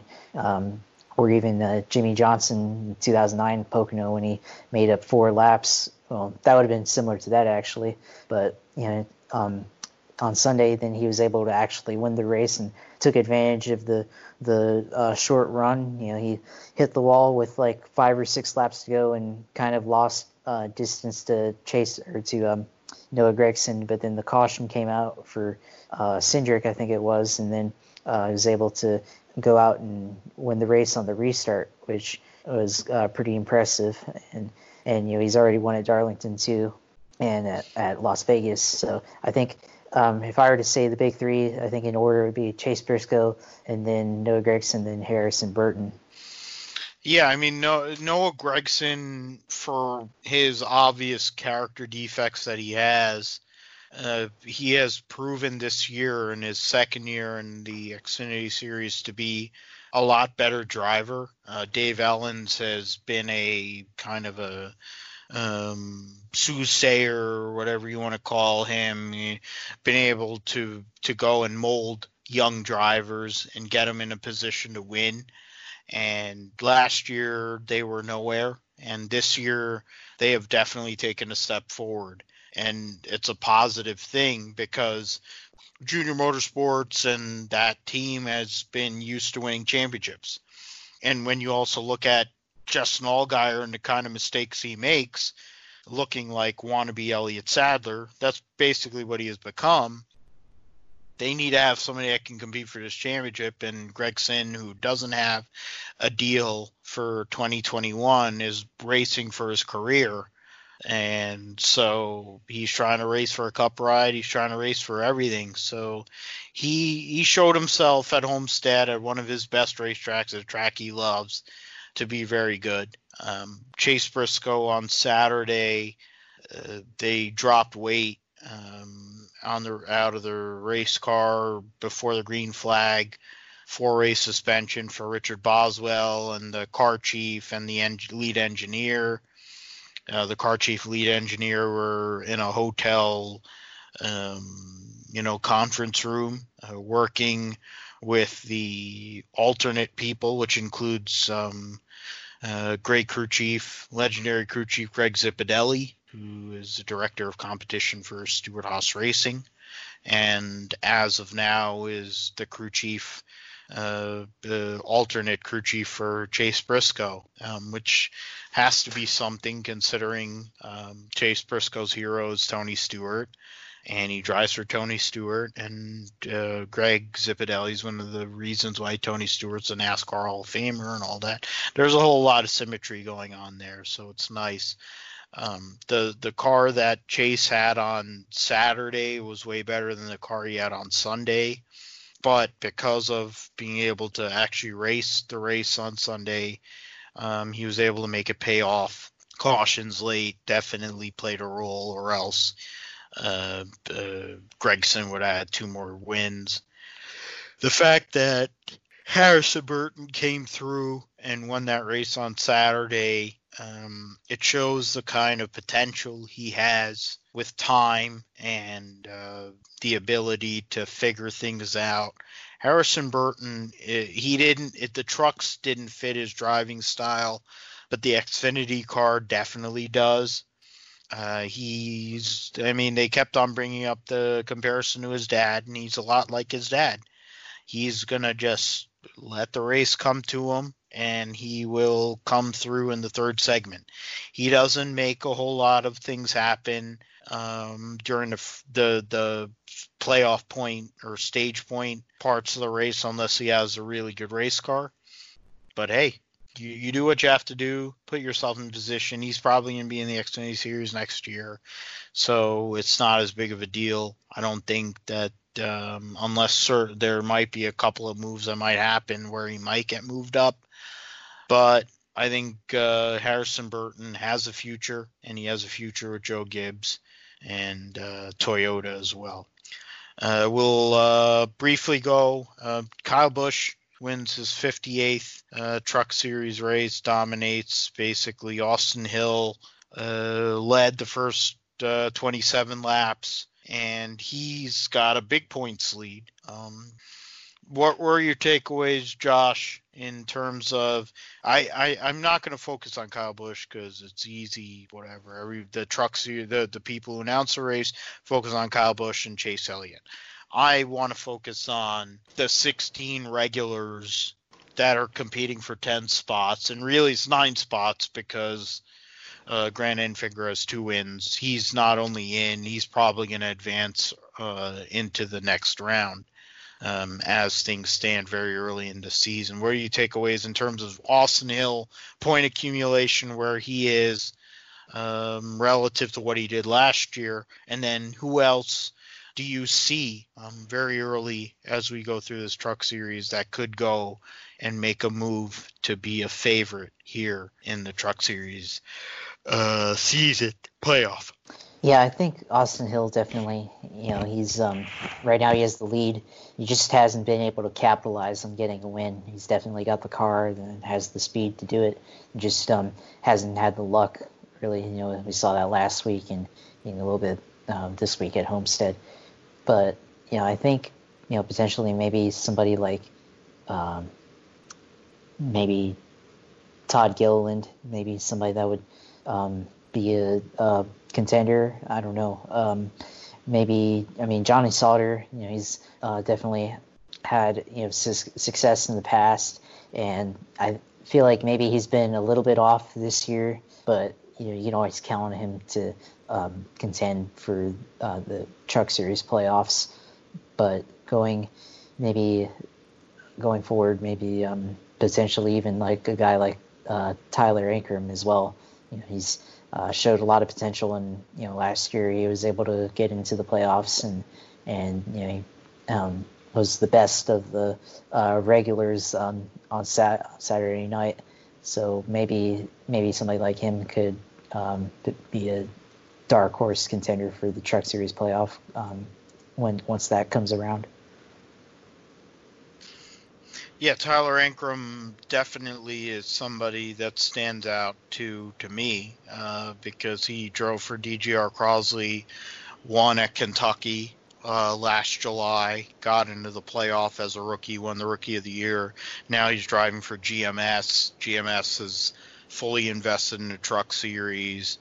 Uh, they've put themselves in a place where uh, points wise, you're trying to ankle to get all their guys in. Now that there's on there's ten drivers that are going to make the Truck Series playoff, it's a lot more um, likely than what it was with eight. Um, you look at uh, the that team. Brett Moffitt is their lead guy. Um, he's in the flagship truck.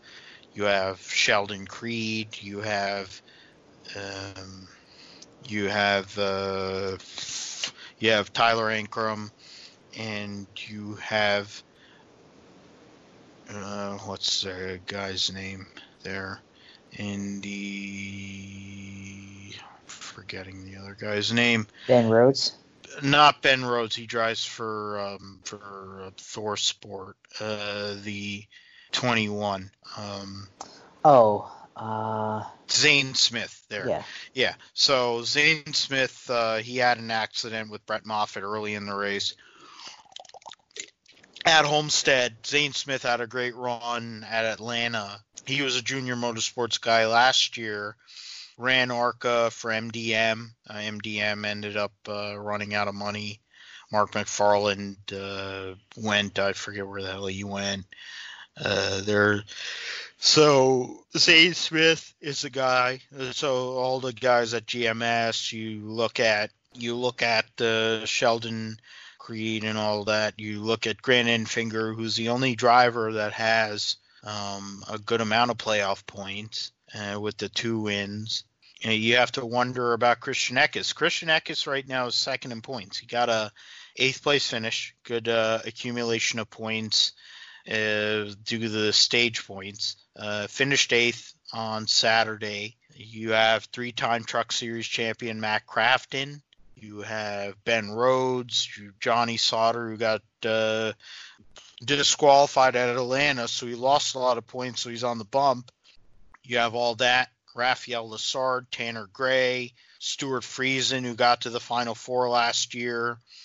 Um, the 45 truck, which is this year uh, Ty Majeski uh, last year with with uh, Ross Chastain made the final four. So there's a lot of people in play that um, Todd Gilliland, as you brought up, Josh, uh, that are all in play, which makes the Truck Series, even though the bottom of the Truck Series is probably not all that great, the top and the ability, the the 16 for 10 theoretically, to get into the Truck Series playoff is uh, quite intriguing. Uh, we will we will end uh, this uh, Gripster podcast with uh, Talladega. There's going to be the Cup Series race on Sunday. Xfinity will be on Saturday. There will um, be an ARCA race as well. First ARCA race in a while, I think, since Phoenix. So um, the announcements uh, by NASCAR, John Probst, and some other guy, they're talking about additional padding and additional um, uh, posts uh, being added to the chassis to make it more structurally um, stronger after the uh, events of the end of the Daytona 500, where Ryan Newman got flipped on his lid and got nailed in the window by Corey LaJoie. Uh, they made uh, changes to the um, spacer um, throttle body. It's not a real throttle body. It's a basically a four barrel carburetor on top of whatever an electronic fuel injection system and they've adjusted the plate that will be on top of the uh, the the spacer and throttle body itself, make it smaller, uh, lower speed so that they can have tandem drafting.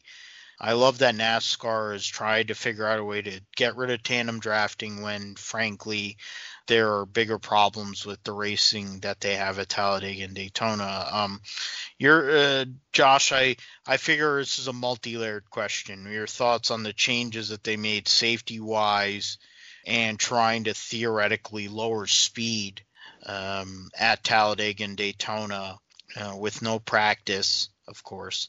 And then um, I'd also throw to you for who do you look for in terms of an established driver and then one wild card for uh, Sunday's race. Yes, so for the you know for the structural changes to the car, I think those are good changes to to do. You know, it's important, especially with you know the way that uh, Ryan Newman's car was hit in the end of the Daytona 500. Um, I think you know they had to make it better, improve it, um, so there wouldn't be that type of impact again or at least the um, the car getting damaged like how he did or how it happened to his car. Um, so I think that's a good thing. Uh, but I, I, guess I can agree with the, the lower speeds. Uh, I think it was probably a good thing to do. You know, we've seen uh, with with uh, especially with kind of like with this particular package where they um, quote unquote removed the restrictor plate and just now going to the so-called tapered spacer, and they you know increased the speeds that way while keeping the horsepower low. Uh, I don't I don't know um, how that'll affect the racing, but I guess they had to do it uh, for the name of safety. But at the same time, I will say that um, I'm actually a fan of the tandems. Uh, you know, the the cars as as they've been since the implementation and introduction of the COT have naturally wanted the tandem, and even before that, when they repaved Talladega back in 2006. Um, and to me, um, you know, they we can have the safety changes with the um, the chassis and even lowering the speeds, but you know, the cars naturally one the tandem, and um, I, I don't know. I would like to see NASCAR stop getting in the way of that, and they um, stop regulating that. And it seems like the more that they try to regulate the the plate racing, it, the more frustrating it is. Um, and you know, if, if, drivers drive too aggressively with the the tandems, then NASCAR should punish the driver, not the car. Um, but we'll see how that goes. Uh, I mean, with no practice and all that, it it's going to be a lot of a different Talladega race, and they're not going to, especially with the the rules changes that they're um, bringing forth for this race um, in response to how the Daytona 500 ended. Uh, it, it could, I don't know, it could be a wild card, but we'll see how that goes. As for my picks for the race, uh, I'm going to go with Denny Hamlin. You know, he's clearly been the best restrictor plate driver the last couple of seasons. You know, he's the three-time Daytona 500 champion now, and uh, he's definitely been good at Talladega. Uh, somebody else that I would look for is just Team Penske in general, um, including DiBenedetto as the Wood Brothers satellite team with Penske. And Brad Keselowski has been excellent on the restrictor plate tracks. He's probably been if he wasn't if it wasn't Danny Hamlin at the top of the restrictor plate tracks. It's been Brad Keselowski. Uh, you know, he's been good at uh, pretty much all the other races except for the Daytona 500. And you know, Chase Elliott also could be a, guy uh, to look out for on Sunday. And even Ryan Newman, you know, the last couple of restrictor plate races, you talk about the Daytona 500, he was in position to win that one. And last year's uh, Talladega race at the fall in the playoffs, he was able to finish second. So if he's able, and I'll actually I'll put him as my wild card. You know, if um, I don't know how how he'll do, if he'll be more um, cautious this race because of what happened to him in the um, Daytona 500, but you know, I, he's been, you know, if if you discount the actual wreck and you just look at where he was leading up to the finish, uh, he you know, should be a contender for uh, this race at Talladega on Sunday. Yeah, you're. I mean, when it comes to Talladega, it's it's one of the crappiest races that exist. I mean, there's there are certain races that to me defeat the purpose of them going and going through and the rules changes that they came up with where they're trying to lower speeds and they're putting slip tape on the bumpers so they can't have tandems like here's the thing the only time in the last 28 years that I've really thought that racing at Daytona and Talladega has been palatable.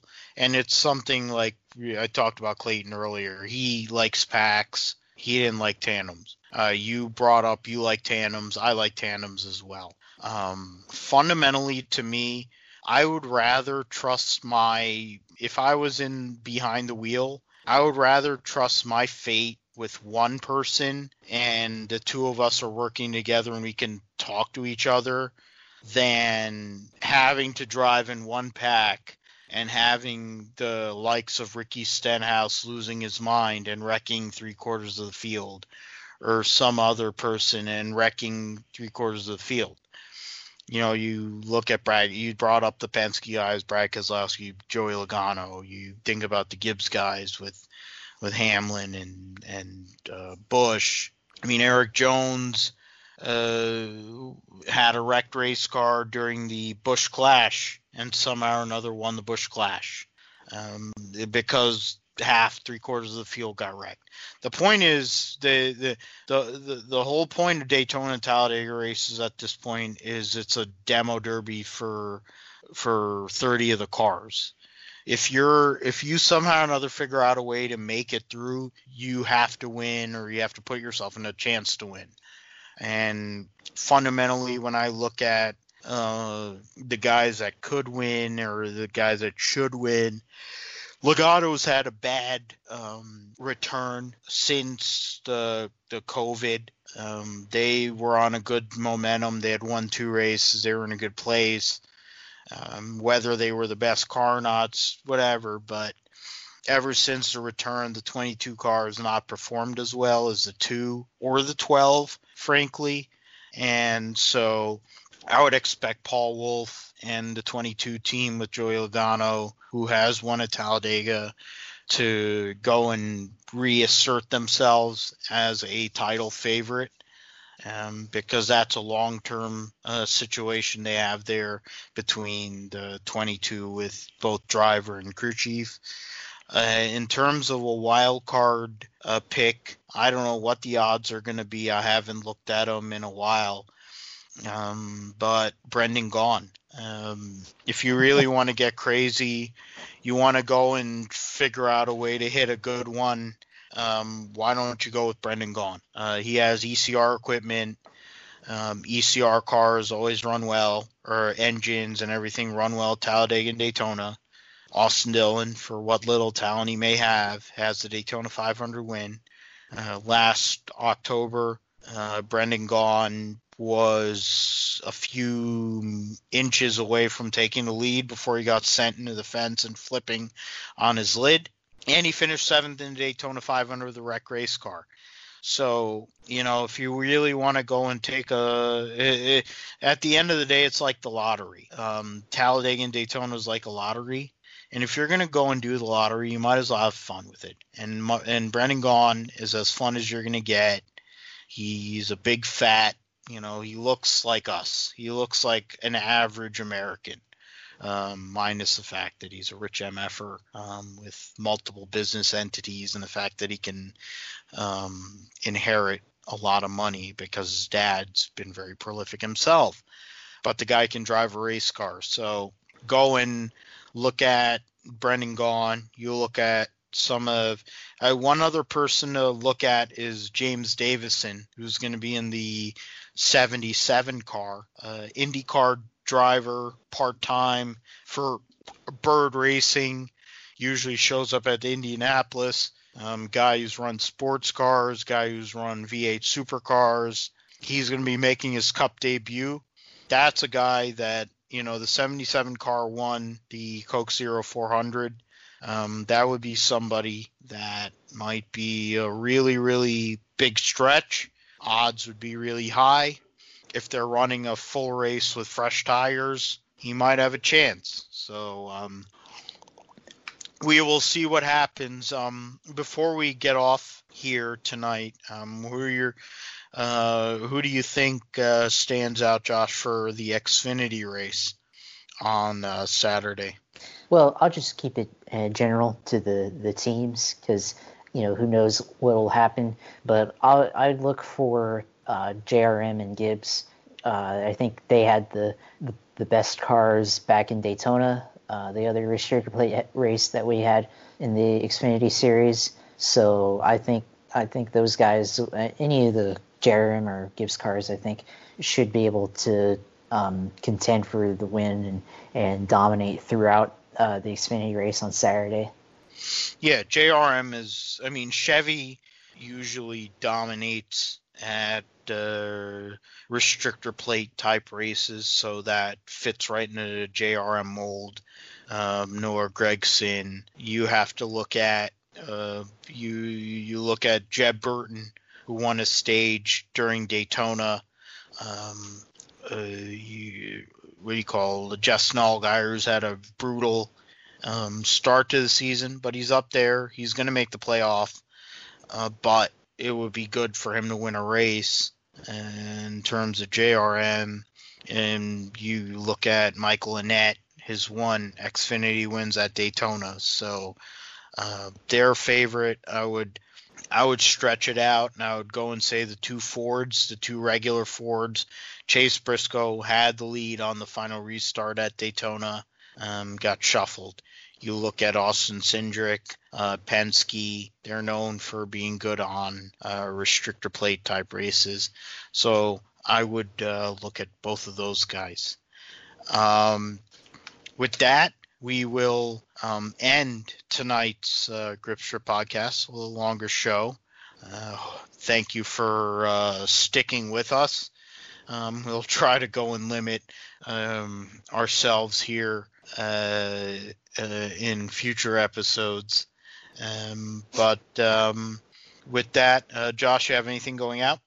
Uh, n- no, not really. Um, looking forward to Talladega as uh, as usual. But yeah, I mean, just glad to be talking on about racing with you on this podcast. Yeah, absolutely, man. It's great that we're doing this deal. Um, it's nice to be able to have a little free form uh, talk about how re- how we really feel about different issues that are going on. Um, we haven't probably dug into stuff that we could really go and deep dive on, but we're early days here. Hopefully, we have a long time to do it. We're both young guys. Uh, obviously, you're way younger than I am, but um, hopefully, this thing takes off and we can go and spend more time doing that. Um, yeah, we'll go and talk about what happened at Talladega. We'll go and uh, talk about Formula One, uh, the middle. We will talk about uh, AlphaTauri, formerly Toro Rosso, Renault, McLaren. And in terms of the Formula One preview, talk about other series, sports cars, Indy cars, if anything comes up. And we'll talk about NASCAR and uh, the races at Talladega, uh, results, as we lead into the next stage of their schedule going to Pocono um, for a double header uh, at Pocono for two cup races. So that'll be the first double header for the Cup Series in a long time. So that'll be something here on the Gripster podcast. Thank you so much for listening uh, to us and uh, take care.